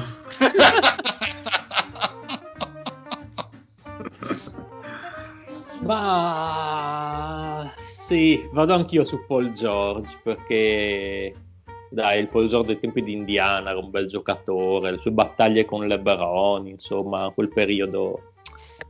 Non lo so, sì, dai, Paul George, Paul George. Va bene, va bene. Io devo dire che non me l'aspettavo, mi sono abbastanza caricato a vedere Billy Knight, però volevo dargli il giusto merito, il giusto rispetto, perché eh, a vedere un po' di roba era veramente un bel giocatorone, quindi fiera, fiera lotta. Siamo arrivati alla finale, no? Paul. George contro il Meta. Eh sì. Questo è interessante. E- E silenzio. Sì, non so. Eh, Poi- perché è durissimo, io spero che qualcuno vada avanti prima di me. Scusate, ma mi sono perso, ma quindi abbiamo bollito Granger? Eh Sì. sì. Porco boia. Io ho dato il voto a Metta così pensando che passasse Granger. Vabbè, uguale. Ah. Ma sei un dilaniato, però. eh. Eh, ma va, va distrutto l'altro Valeri. Comunque, Eh, ma credo che eh, sia una sfida più bella che Granger Paul George, sinceramente. Un po' più equilibrata, la vedo. Ma eh, io magari mi metto nei panni anche dei tifosi di Indiana, non so quanto vorrebbero vedere Danny, eh, Paul George nel loro giochino come, come, guardi, come tre titolare. Tra l'altro potevamo fare anche la paraculata e metterlo guardia, Paul George, che lui in Indiana giocava molto spesso guardia. Eh, boh, certo, ma intanto lo bollivamo e quindi sì, utile. Eh, Vabbè, dai, inizio io, via il dente, via il dolore, voto Ron Artest. Sì, probabilmente anch'io. Perché Paul George è stato un fango, dai, coi Pacers. Ma io vado su Paul George. Perché ti piace la competizione, Pato, vuoi ah, che si finisca sempre con l'ultimo voto. Ce, ce l'hai un... quanti siamo oggi? No, siamo ah, 5. 5, non c'è eh, problema. Niente, niente spareggio ma in questo caso, visto che avevo qualche dubbio con Danny Granger, eh, forse ho più facilità a votare Paul George, che comunque alla fine è la versione un po' più talentuosa ancora di Danny Granger, eh, anche se il fascino di Metta ce, ce l'ha solo Metta, però ah, per, per, ci premesso, sta. Premesso che io ho fatto casino perché eh, ho sbagliato a votare palesemente io onestamente avrei... Eh, anche gli italiani mi sa. Parecchio. io, io, avrei visto forse Danny Granger come, guard- come la piccola più rappresentativa dei Pacers, sia per gli anni... Beh, tu, tu, no, no, no, Mario. A Lorenzo adesso gli devi dire che è veramente un vecchio cuore, perché ritenere Danny Granger la più grande è, è da vecchio cuore. No, è da, ma no, ma, no, veramente ma magari, da ultimo degli stronzi, scusami. Eh. Ma, da ultimo dei vecchi cuori al Ma non no, no, no, no, si parla anche per gli anni passati a Indiana e fa il peso anche con quello che ha rappresentato. Perché comunque era il gioco- è stato per tanti anni il giocatore migliore dei Pacers. Cioè, e, e, tra l'altro, però... tra l'altro Danny Granger è stato il primo giocatore di Indiana a superare 25 punti di media dopo 30 anni. È stato il primo dopo 30 anni a riuscirci. Eh, eh appunto. Cioè, Vabbè, tocca al dile ago della bilancia. Ma eh, vado in continuità con quello che avevo detto prima. Scelgo Danny Granger. Cosa avevi esatto. detto prima? No, eh, come ho, ho, scelto prima Paul George per una questione che secondo me quello di Indiana aveva molta più leadership, così un, uh, nel contesto di, di, con Meta, secondo me con gli Indiana Pacers, con è vero un Reggie Miller ormai ovviamente vecchio non aveva comunque quella leadership, era un po' più squadra a confronto a quei Pacers dove almeno vedevo Paul George ergersi come stella perché poi Granger eh, causa infortuni ormai non era più in grado di ricoprire quel ruolo. Paul George secondo me ha fatto tanto per Indiana anche perché con gli Indiana Pacers aveva un talento secondo me più basso confronto a quello di Meta World Peace e comunque è riuscito a raccogliere dei risultati importanti con loro eh, con delle conference final sempre comunque combattute e, e, strappate era una bella squadra a me piaceva parecchio quella eh, dal di Vogel. 2014 quindi Vogel. Vogel. e quindi voto, voto George dai allora, George. Passiamo alle power forward, quindi abbiamo Del Davis contro il Sabonis, il recentissimo Sabonis. Allora, Sabonis, vabbè, eh, conosciamo tutti, tra l'altro, eh, vabbè, si è anche infortunato negli ultimi... Allora, allora è fuori da questo qui. Allora fuori. No? Allora, bollito, si, è rotto, si è rotto di nuovo, me lo no, Tra l'altro, ogni volta che... Mh, mm, eh, mi è venuto in mente no, il, mentre stavo, stavo, preparando il giochino.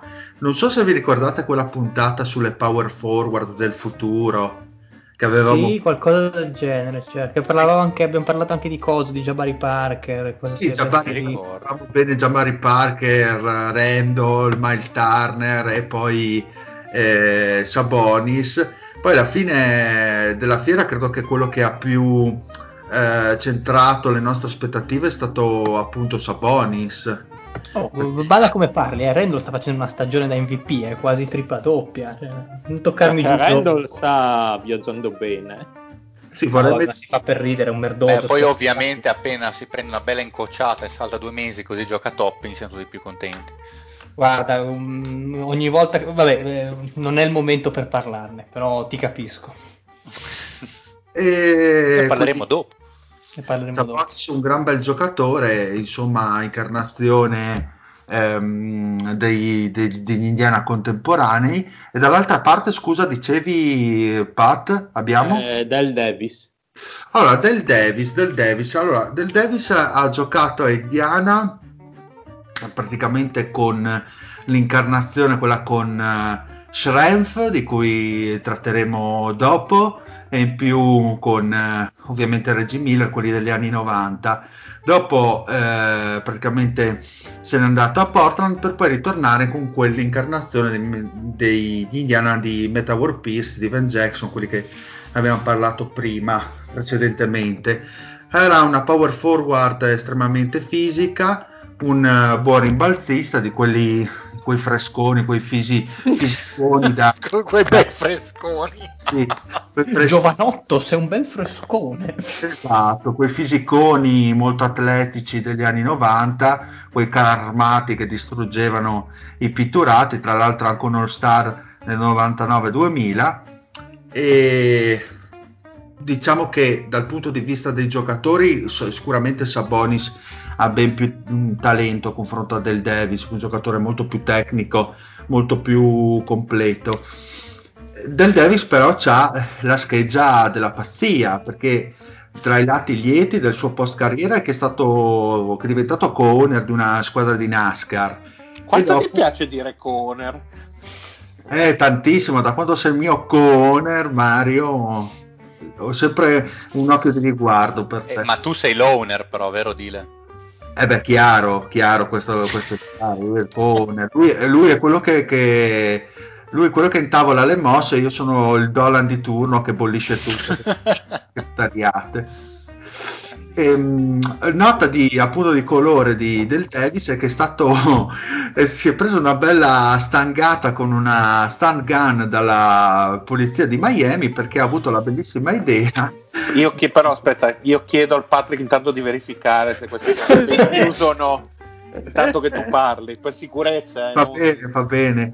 Ha avuto la bella idea di, di di, insultare, di malmenare un, un poliziotto e quindi Aia, aia. Perché stato- tutti tu sempre ste cose qua? Quindi tra, tra tra tutti questi giocatori che abbiamo detto sono tutti tranquilli, tutti pacifici, nessuna grande mostrata, poi arriva il Del Davis a gamba tesa e ci regala queste, queste perle. Comunque io credo che, eh, ripeto, come ho detto prima, il giocatore più completo eh, dei due è senza dubbio Sabonis. Poi si può parlare del fatto del- di quello che ha dato alla squadra, insomma, comunque un all-star del Davis, secondo me è un giocatore, come ho detto prima, di quelli atletici anni 90, un power forward ehm, dedicate più al rimbalzo che al- allo scoring, ovviamente, quindi eh, piuttosto limitato, ecco.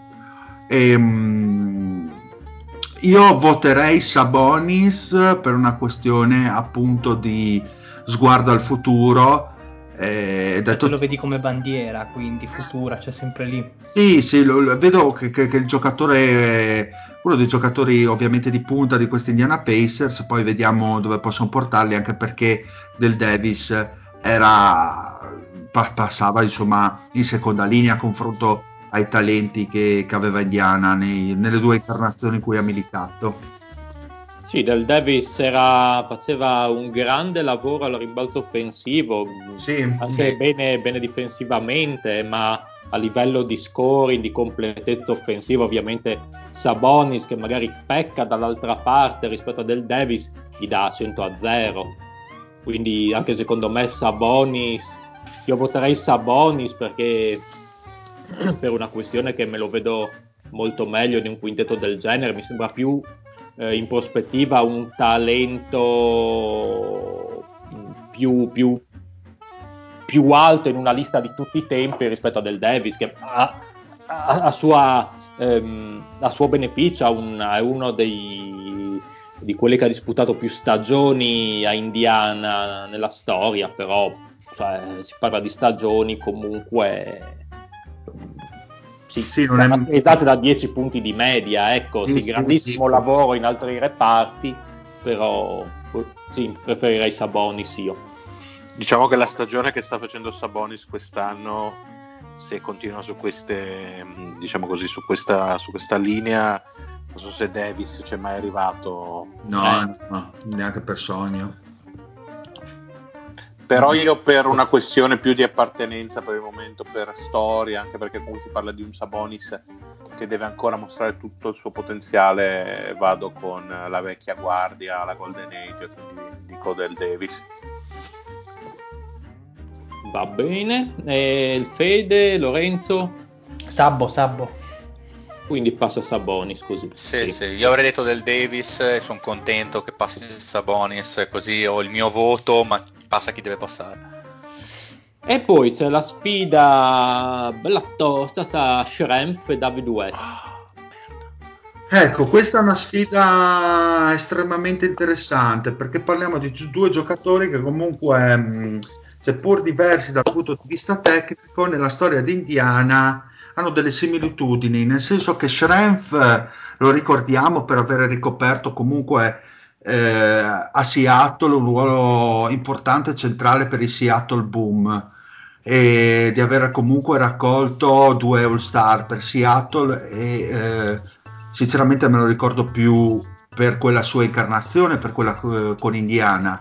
Così come West eh, lo ricordiamo tutti, insomma, con uh, gli Hornets, New Orleans uh, Hornets, con uh, CP3, che è stata una squadra molto molto ficcante, come piace dire a me, ma comunque, comunque tutti e due hanno dato un, un contributo molto di, di, di, valore, insomma, per la franchigia dei Pacers, perché comunque Schrempf si è beccato un All-Star nel 92-93 e un giocatore che praticamente è sbocciato da Dallas è sbocciato ai Pacers come, prima come rincalzo come sesto uomo poi piano piano è riuscito eh, a guadagnare sempre più minuti e solamente nella stagione 92-93 quella del, dell'All Star è riuscito propriamente a diventare lo starter fatto, fatto e finito per quella squadra eh, tiratore eccezionale, Schrempf, lo sappiamo tutti, comunque buonissimo rimbalzista, soprattutto a Indiana. È un, una power forward di assoluto valore tecnico. Era, sta, era, nel quintetto dei Sonics? Eh, ha vinto no, lui o... vinto da Durant. Ah ok, perché era una la piccola in Sonics. Eh, sì. Sì, infatti giocò alla piccola in Seattle, mentre eh, Indiana fu l'unico momento della sua carriera in cui militò più alla grande che alla piccola. Ok. E tra l'altro quella stagione che, che citava al Dile viaggiò con 19 punti di media, 9 rimbalzi e mezzi e 6 assist da power forward. Sì, quindi... ecco, un altro elemento, ovviamente la sua intelligenza cestistica, esatto. Comunque grandissimo collante, gran... cioè un giocatore veramente a tutto tondo, Schrempf però non sfigura senza dubbio, cioè non sfigura contro David West e la sua incarnazione indiana che eh, seppur avesse preso due All-Star in quel uh, di New Orleans, comunque Indiana si è fatto valere come giocatore, come eh, senatore di, diciamo, di Pacers. Eh, di, di, Paul George, eh, Collison George Hill e il eh, vituperato Roy Impert di cui parleremo dopo e per formare un front court eh, difensivo di assoluto valore, ma anche dal punto di vista offensivo West dava un, eh, una soluzione in più.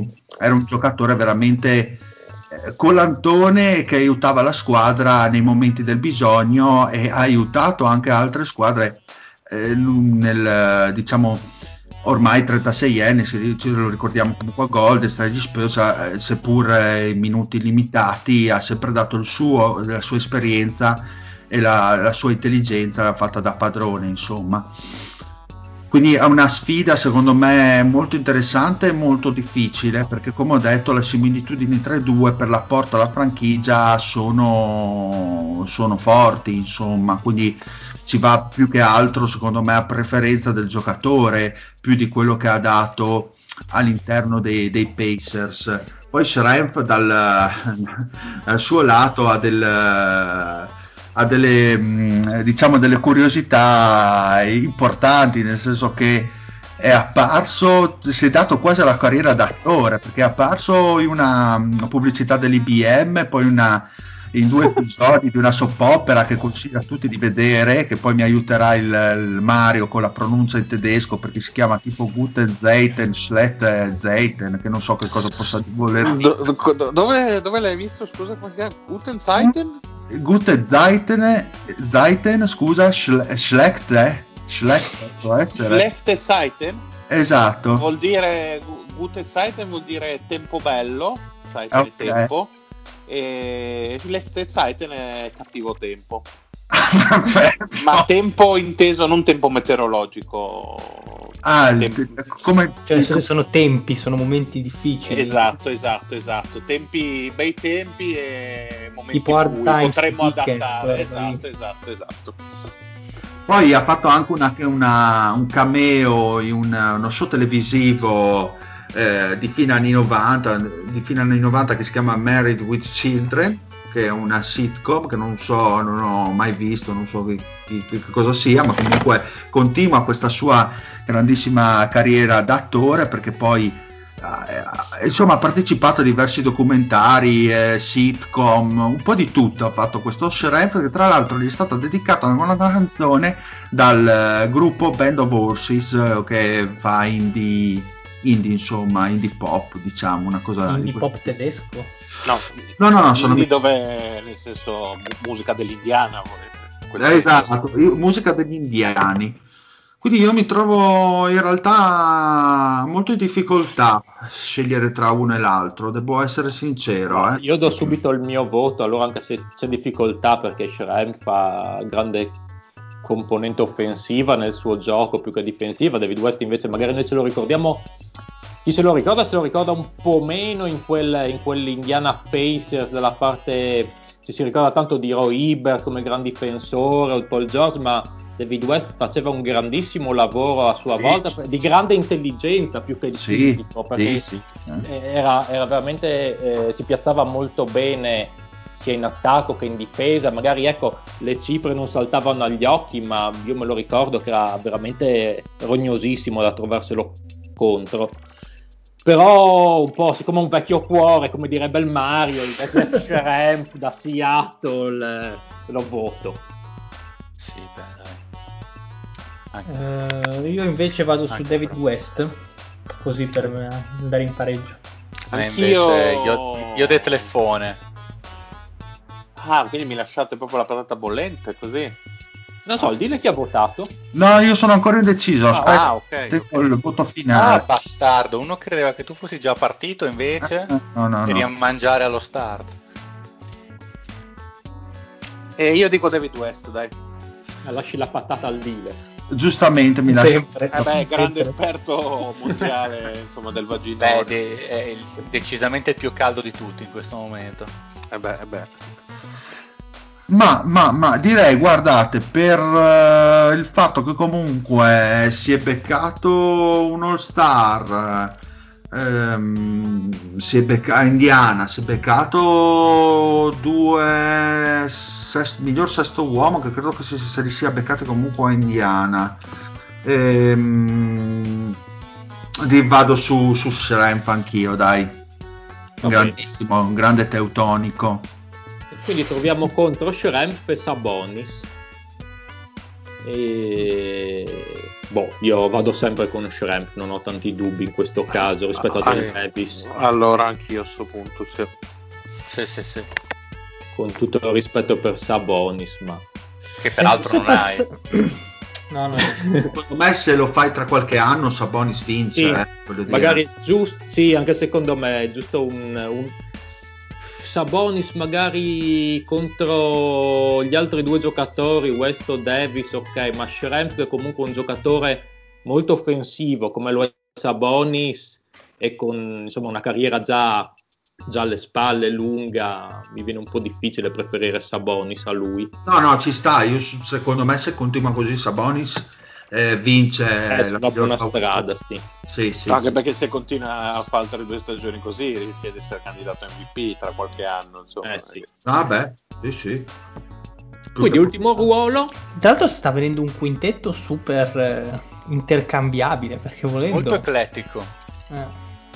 Eh sì, sta diventando un bel quintetto anche per far girare la palla qua, molto, molto interessante. Quindi abbiamo Rick Smith contro il vecchio cuore, come direbbe il Mario, il Brad Miller. Oh, allora iniziamo da quello che probabilmente verrà sconfitto, quindi Rick Smith ce lo teniamo probabilmente per dopo.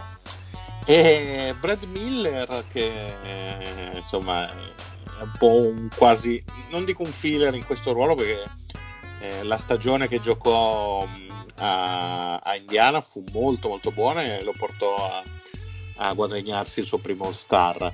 E, però diciamo che è un giocatore che mh, ha fatto le sue fortune da altre parti. E, mh, interessante di Brad Miller sapere che dopo il college a Purdue non venne scelto e rimase undrafted e eh, causa appunto il lockdown del 98 giocò i suoi primi tre mesi da, prof- da, professionista chi lo sa chi lo sa chi lo sa? Vai. A Livorno eh, quindi ah, insomma a espandere la mente in mezzo insomma, a tutti i nostri amici toscani e giocò appunto questi Lupo Ah. D'Arietto, tu Ma stai scherzando? Hai dato, hai dato, a Lupo del Livornese, sei impazzito? No, ho detto Toscani. Eh, hanno, rovina- hanno, rovinato l'Italia i toscani. Beh, questo è assolutamente vero. E quando, quando, appunto ripartì l'NBA, insomma, in, in, inverno, fu firmato da Charlotte e dove rimase due anni prima di trasferirsi ai Bulls. Eh, qui poi tramite una, una, mega trade con Indiana che coinvolgeva anche Ron Mercer e Kevin Holly fu scambiato per uh, Jalen Rose, Trevin Best e Norman Richardson. E oh, trade. Sì, appunto mh, passò solo una stagione ai Pacers ma eh, fu abbastanza appunto per guadagnargli lo Star Game. E divenne eh, quell'anno insieme a a Ben Wallace il, il primo undrafted a giocare l'All-Star Game, quindi insomma una bella rivincita. Eh, però, nonostante un lui pesce fuori d'acqua, tra l'altro, in quello Star Game. Beh, insomma, c'è, c'è, chi ha fatto di peggio, secondo me. Però, no, eh... no, no, certo, però me lo ricordo. Però sì, mi sì, ricordo sì, che fece no. un'alzatona Vince Carter in, quel, in quello Star Game, veramente. Sì, stanno cercando ancora, la, cercando ancora la palla, forse. No, dai. E dai. lui aveva comunque dichiarato da più parti che si trovava bene in Indiana, tutto bellissimo, tutto fantastico, ma sostanzialmente lo costrinsero a, a, a salutare perché fu inserito in una sign and trade a tre squadre e andò a rinforzare il, il frontcourt degli allora fortissimi Sacramento Kings andò sostanzialmente a fare il terzo lungo titolare, diciamo che avevamo una bellissima rotazione Divac, Weber e Brad Miller che erano molto interscambiabili. E in questo accordo tra più parti a, a Sacramento finì anche uh, no scusa allora in questo accordo allora, Sacramento ricevette eh, Brad Miller mentre um, Indiana Indiana, mm, in cambio Scott Pollard, eh, pittoresco centro di riserva eh, non amato particolarmente da Shaq e, e anche Danny Ferri, eh, visto insomma anche in Italia con la maglia di Roma. E, mentre la terza squadra coinvolta furono gli amatissimi San Antonio Spurs che mh, mm, riceve Twitter il, il, già prima citato Ron Mersen e il buon Ido Turkoglu, quindi insomma uno scambio che mosse abbastanza e qui sostanzialmente vedo solo una squadra perdente e indiana. E diciamo che Brad Miller era un giocatore che poi anche a Sacramento fece ehm, delle buone stagioni, soprattutto le prime. E era un giocatore che offensivamente mh, sapeva il fatto suo, aveva comunque anche tiro dall'arco, era un lungo già abbastanza moderno e con un fisico importante che comunque gli permetteva di tenere botta anche ai centroni insomma, dei primi anni 2000 chiaramente andò come tutti in quegli anni a schiantarsi contro Shaq e Kobe e, e, e finì lì sostanzialmente diciamo così il, i suoi anni migliori. Um, nel post, post, post, carriera onestamente non ho trovato niente di interessante, nessuna denuncia, nessuno stupro e il che mi dispiace un po' perché quindi insomma il cla- classico bravo ragazzo insomma e, e anche stavolta da... il deal ti ha superato. Caccia... anche se la faccio da classico cacciatore redneck uh, del sud. Quindi insomma non è che mi stupirei se avesse sposato sua cugina. Comunque è questo.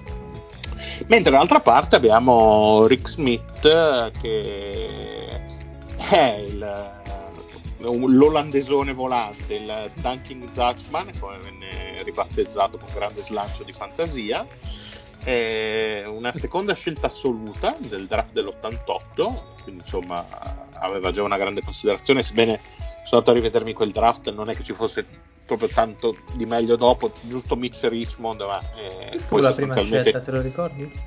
Mm, l'ho letta prima ma ti giuro che non me lo ricordo mi ricordo che c'era Richmond alla 4 alla 5 e poi nessun altro degno di nota e lui appunto aveva Danny Manning Danny Manning ok Beh, grandissimo Vabbè.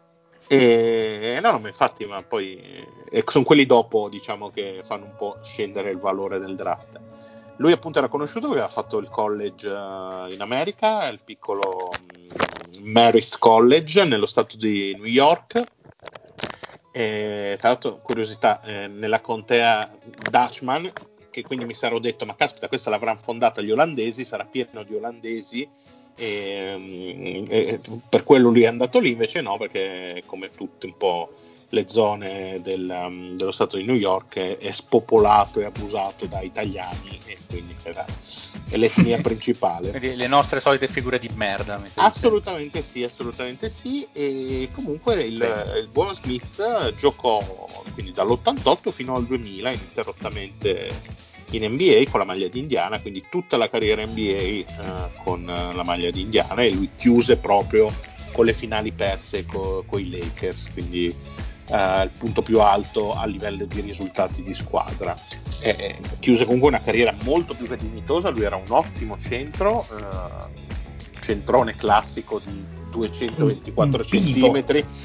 Lui era veramente gigantesco, insomma chiuse a 14,6 di media la la sua carriera in NBA, quindi anche pochi rimbalzi per la stazza, ma era veramente un ottimo attaccante ed era uno insomma con i movimenti classici a centro area faceva insomma impazzire diversi giocatori sfruttando poi questa mole immensa. E, um, lui fu titolare da subito dal suo primo anno perché il centro eh, che partiva in quintetto il buon Stipanovic eh, ci rimase stronzo, cioè terminò la carriera quando proprio lui aveva pochissime partite da rookie sulle spalle, credo 10 o 11. Complimenti proprio... per l'utilizzo corretto del termine tecnico. Hai visto. E, e quindi diventò da subito titolare, mm, finendo anche nei quintetti rookie, ebbe subito un impatto. E la sua stagione migliore è sicuramente quella del 98 in cui appunto come avevamo detto prima andarono molto vicini um, ad arrivare all'NBA Finals e Fede diceva che probabilmente è la loro squadra migliore e ci sta tutto sommato. E lui mh, giocò molto bene, si meritò la convocazione all'All-Star Game. E anche lui una vita abbastanza tranquilla dopo il ritiro, purtroppo niente coffee shop uh, ad Amsterdam come qualcuno malignamente aveva fatto circolare in rete, ma si è dedicato alla sua grande passione che è collezionare moto da motocross e anche partecipare con le suddette moto a diversi rally e ne ha vinti anche parecchi, quindi insomma anche lui un bravo uomo. Cioè, così grosso stava dentro, stava dentro eh... una bicicletta? No, no, con le moto, motocross. Ah beh, comunque anche, anche motocross, boh, che bibbia. Eh, beh, l'avrà su misura, quindi anche lui a livello di extra, extra campo poco da segnalare. Ovviamente penso che insomma, non, non, ci sono neanche dubbi su chi passa tra Smith e Brad Miller, insomma il centro della miglior forse versione di Indiana, quella che fece sì. anche le finali, 13 stagioni, insomma ci aggiudicato, sta. aggiudicato. Sì, sì, sì, abbastanza chiaramente. Il resto abbiamo Jermaine O'Neill contro Roy Ibber per la seconda. Eh, allora, allora, iniziamo da Roy Hibbert, insomma, magari penso che ve lo ricorderete tutti, eh, che lui classico centrone, eh, ebbe però la sfortuna di capitare in un momento in cui eh, l'NBA tendeva um, già a virare verso un altro, un altro tipo di giocatore. Eh, nelle sue vene sangue multietnico perché appunto lui è nato negli Stati Uniti però da papà giamaicano di cui anche conserva la nazionalità insieme a quella statunitense e da madre del Trinidad e mm. si, si, trasferirono insomma quando lui era piccolino e, e, provarono prima a indirizzarlo verso pianoforte, tennis, golf, poi si accorsero che fosse un, un Marcantonio di due metri. Ci devo immaginare Ibert al pianoforte.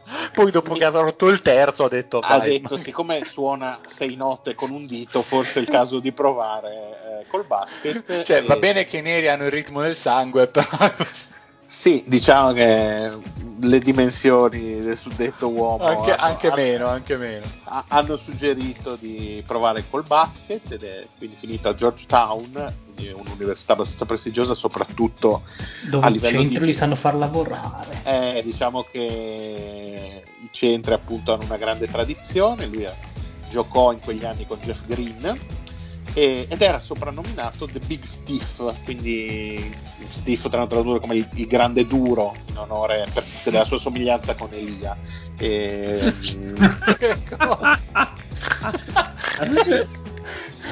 non lo conosco neanche, ma mi fa ridere lo stesso. Eh, non conosci il duro, tu, vabbè, vecchio, Elia è un vecchio cuore, si, si, può dire, si può dire. E, lui comunque uh, negli, anni, negli anni migliori ha Indiana era veramente eh, il pilastro su cui basavano tutta la loro difesa. Eh, in quegli anni, eh, quelli appunto delle um, finali di conference contro, contro Miami, cioè stiamo parlando di una squadra che chiudeva la stagione con 97 di defensive rating, che è una cosa che oggi eh, non solo è improponibile, ma penso neanche se giocassero veramente contro, Boce- contro i Bocellis. Sì, veramente. E lui eh, era molto forte eh, nella sua compostezza, nella sua verticalità. Lui andava sempre su dritto, era in grado veramente di commettere pochissimi falli, che per un giocatore di quella stazza era una cosa eh, veramente, mh, mm, veramente incredibile. E grazie a questo uh, gli esterni che avevano, i, insomma, i, eh, i Paul George, i Granger eh, e gli Stephenson potevano permettersi una difesa aggressivissima sulla linea del tiro da tre e, e, quindi, e quindi lui, diciamo così, era veramente il perno di tutto il sistema. Solamente che mh, ebbe appunto la sfortuna eh, di capitare nel periodo, come dicevamo prima, in cui l'NBA, eh, a partire proprio diciamo che lui lo subì sulla sua pelle eh, con eh, lo spostamento, come dicevamo, di Bosch eh, a ruolo di 5 in quelle, in quelle finali di conference. E, e, comunque sappiamo che l'NBA eh, ha iniziato a cercare una diversa mobilità da parte, da parte dei centri e, e, e, lui è clamorosamente passato nell'oblio, non è riuscito a reinventarsi in nessun modo. Eh, non eh, ebbe non diversi aveva neanche pro- i mezzi per no insomma poi eh, la mazzata finale gliela diede la serie con Atlanta la prima Atlanta di Baden-Holzer quelli veramente erano cinque tiratori e lui non poteva obiettivamente stare in campo e in attacco non, non poteva giustificare eh, il suo utilizzo e, però dicevamo appunto non è riuscito a ritagliarsi neanche un ruolo alla Marianovic per capirci, veramente pochissimi minuti fare quelle quattro cose e un giocatore del, insomma, di quella stazza, di una così scarsa mobilità laterale, perché lui era molto forte in verticale ma eh, molto lento negli spostamenti, quindi eh, a inseguire al di fuori del pitturato gli è veramente finita la carriera, nel senso che non era in grado di farlo, infatti eh, dopo appunto anni sfavillanti da eh, primo diciamo così interprete della difesa d'Indiana coronati con l'All-Star Game, lui sì, proprio un pesce fuor d'acqua. Madonna, anche lui, sì, sì. Lui ricordo benissimo il commento di Buffo e Tranquillo quando dissero eh beh, la, la, sua occasione fece un tiro penso al, al tabellone eh, andò a 4 metri dal, dal ferro e dissero ma, ma Roy un'occasione avevi per far bella figura col tuo primo tiro allo Star Game è l'unico. E, cioè, e quindi finì sostanzialmente lì la sua avventura tra i grandissimi. E pur senza essere ritirato ufficialmente da, dall'anno scorso eh, è entrato nel nello staff di Philadelphia per, uh, nello sviluppo dei giocatori, quindi magari può mettere le sue conoscenze tecniche al servizio degli Embiid, della situazione, delle nuove generazioni. E quindi insomma anche perché comunque è relativamente giovane credo insomma non sì, abbia più di 35 anni o qualcosa del genere. Però l'NBA diciamo così l'ha proprio, l'ha, gli ha mostrato la via d'uscita senza senza farsi impietosire, ecco, diciamo così. Mentre dall'altra parte abbiamo Germain O'Neill, eh, ben altro impatto. Mm. Eh, lui fu scelto ancora minorenne da Portland eh, e il giorno che esordì aveva poco più che 18 anni e fu il, il giocatore più giovane a, in quel momento ad essere mai sceso in campo in NBA, record che gli venne tolto qualche anno dopo da, da Binance, se non mi sbaglio. E, mm, da Binance? Sì, anche. Lui, dopo appunto 4 anni a Portland venne scambiato per Del Davis e nel 2000 arrivò in Indiana che era proprio nel momento della ricostruzione post, post finale con i Lakers, appunto si era ritirato eh, Smith, si, se n'era andato il coach Larry Bird e forse anche Mallin si era ritirato o qualcosa del genere e quindi diciamo così lui insieme a Reggie Miller riprese un po' il timone il timone della, della squadra. Passò otto anni ad Indiana e in questi otto anni diciamo che fece abbastanza poche fiamme perché fu sei volte All Star, una volta All NBA nel secondo quintetto e due volte nel terzo quintetto, quindi insomma eh, otto anni ad altissimo livello, nel 2002 vinse anche il premio di Most Improved. Uh, diciamo che uno sue, dei suoi problemi principali è stata sempre quella di non essere mai sano al 100%. Uh, eh, infatti è una cosa che controllando le sue statistiche mi ha colpito il fatto che in 19 stagioni NBA non ha mai giocato 82 partite. Cioè fino una volta con, con 81 e poi mai neanche lontanamente, lontanamente vicino. Quindi, quindi sì, diciamo che è una buonissima carriera però un po' limitata forse negli infortuni. Eh, per quanto riguarda qualche curiosità, lui eh, all'high school giocava anche come quarterback, è una cosa abbastanza insomma, comune ai fenomeni eh, americani e sempre in quel periodo eh, aveva questa particolare fissa eh, che consisteva nel bere, insomma, cioè che gli faceva bene, ogni giorno mezzo gallone di latte, che sono circa due litri. Ma, ma, è tantissimo. No, sono quasi due litri perché comunque un gallone sono 3 a 8 e quindi lui ne se ne beveva mezzo e insomma due litri di latte al giorno sono, sono, sono una quantità impegnativa. Eh, fa tra bene, suo, capito, tra i suoi hobby ci sono tante cose che condivide con i The Homies. Prima fra tutti la lettura, e io anche se non ho trovato fonti certe sono abbastanza sicuro che apprezzi Robert Jordan e anche Dan Brown. e, mm, poi io, io non ho, condivide col Dile una grande passione, eh, insomma, la fica. Un'altra. Ah, ok, scusa. I videogiochi. I videogiochi. Ah. Sì, sì.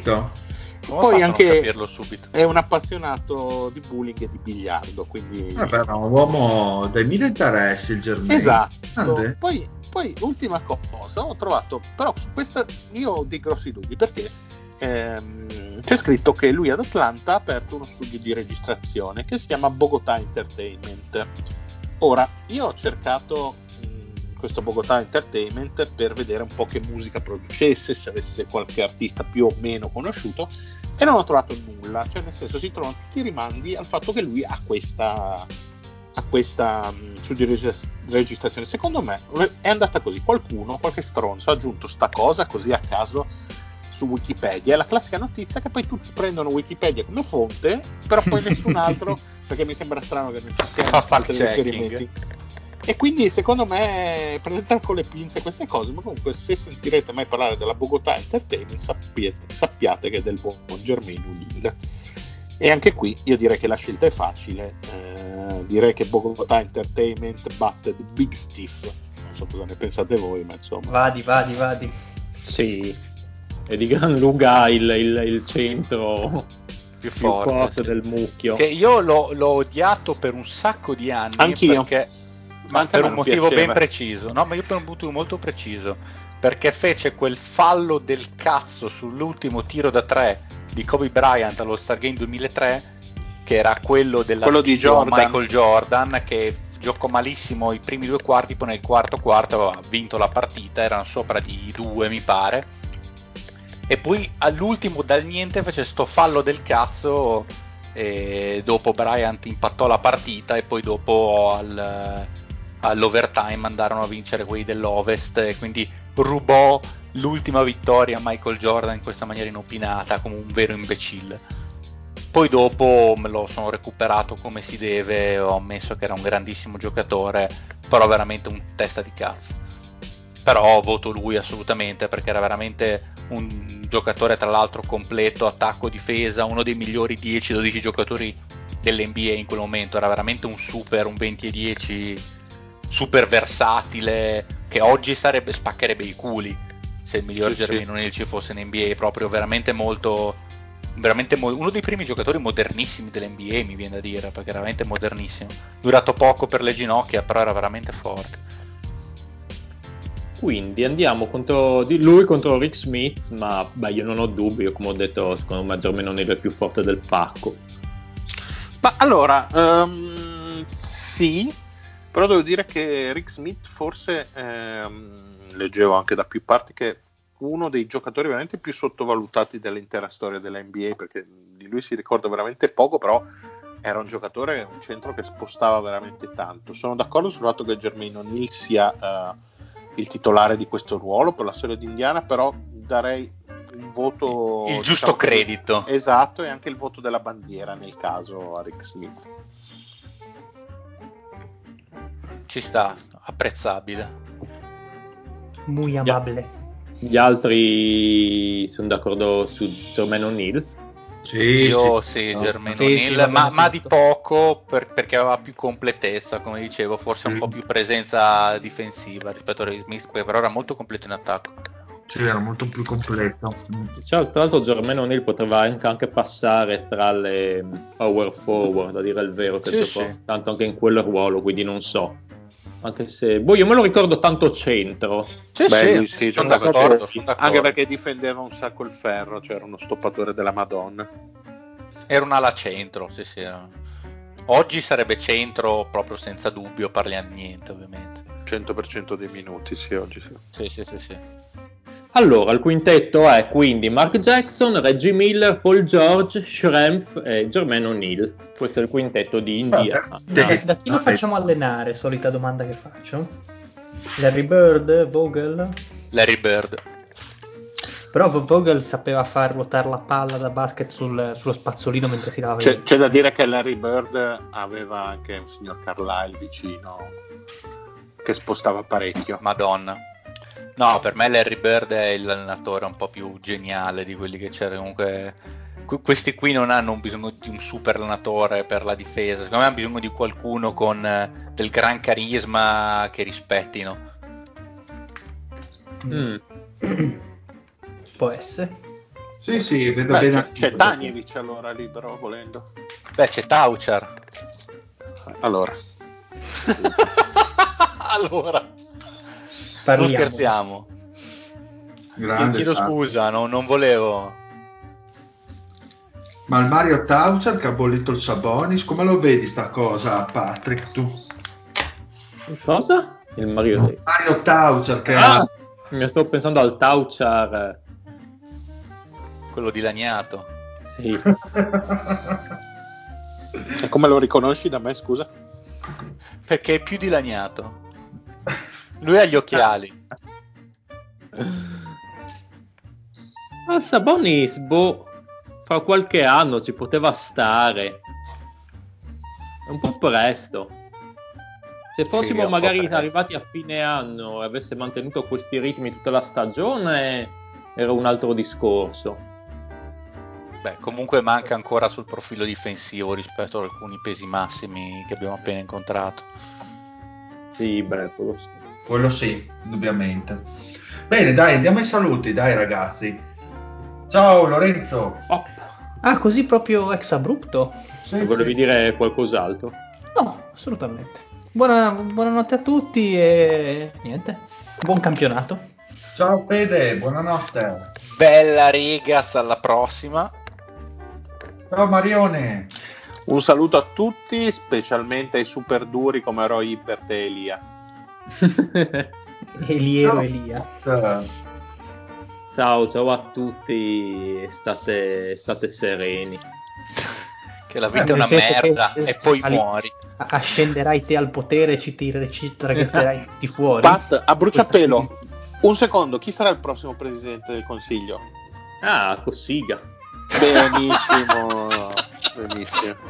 Io pensavo più Pertini. no? Mi sembra un vecchio cuore. Beh, Ma- eh, Senti, ma se vogliamo un vero vecchio cuore, vogliamo Julian Ross, presidente del consiglio. Lui, mm, magari sì, magari no, dai. lui è letteralmente un vecchio cuore. eh beh, direi. Eh, ma. Aveva un vecchio cuore a 18 anni. Eh, esatto, ma, ma già a 12 e tra l'altro vorrei sapere chi era il medico che gli aveva fatto la- la- l'ok atletico a poter scendere in campo. visto Credo che si chiamasse il dottor Grossi. Eh, tanto non ci ascolta più ormai. No, scusa, come si chiamava il medico, quello di Udine? Dile? Il- il dottor Dwight Howard. Ah, il dottor Buttano. Quello di Fele. quello era un chiropratico, non era un... Eh, vabbè, Esatto, è uguale. cazzo ne uguale, capiva. è Beh, uguale. ti scrocchia la schiena, sì, puoi giocare. Bene, un saluto anche dal Dile? Esatto, un saluto anche dal Dile e alla prossima. Oh yeah!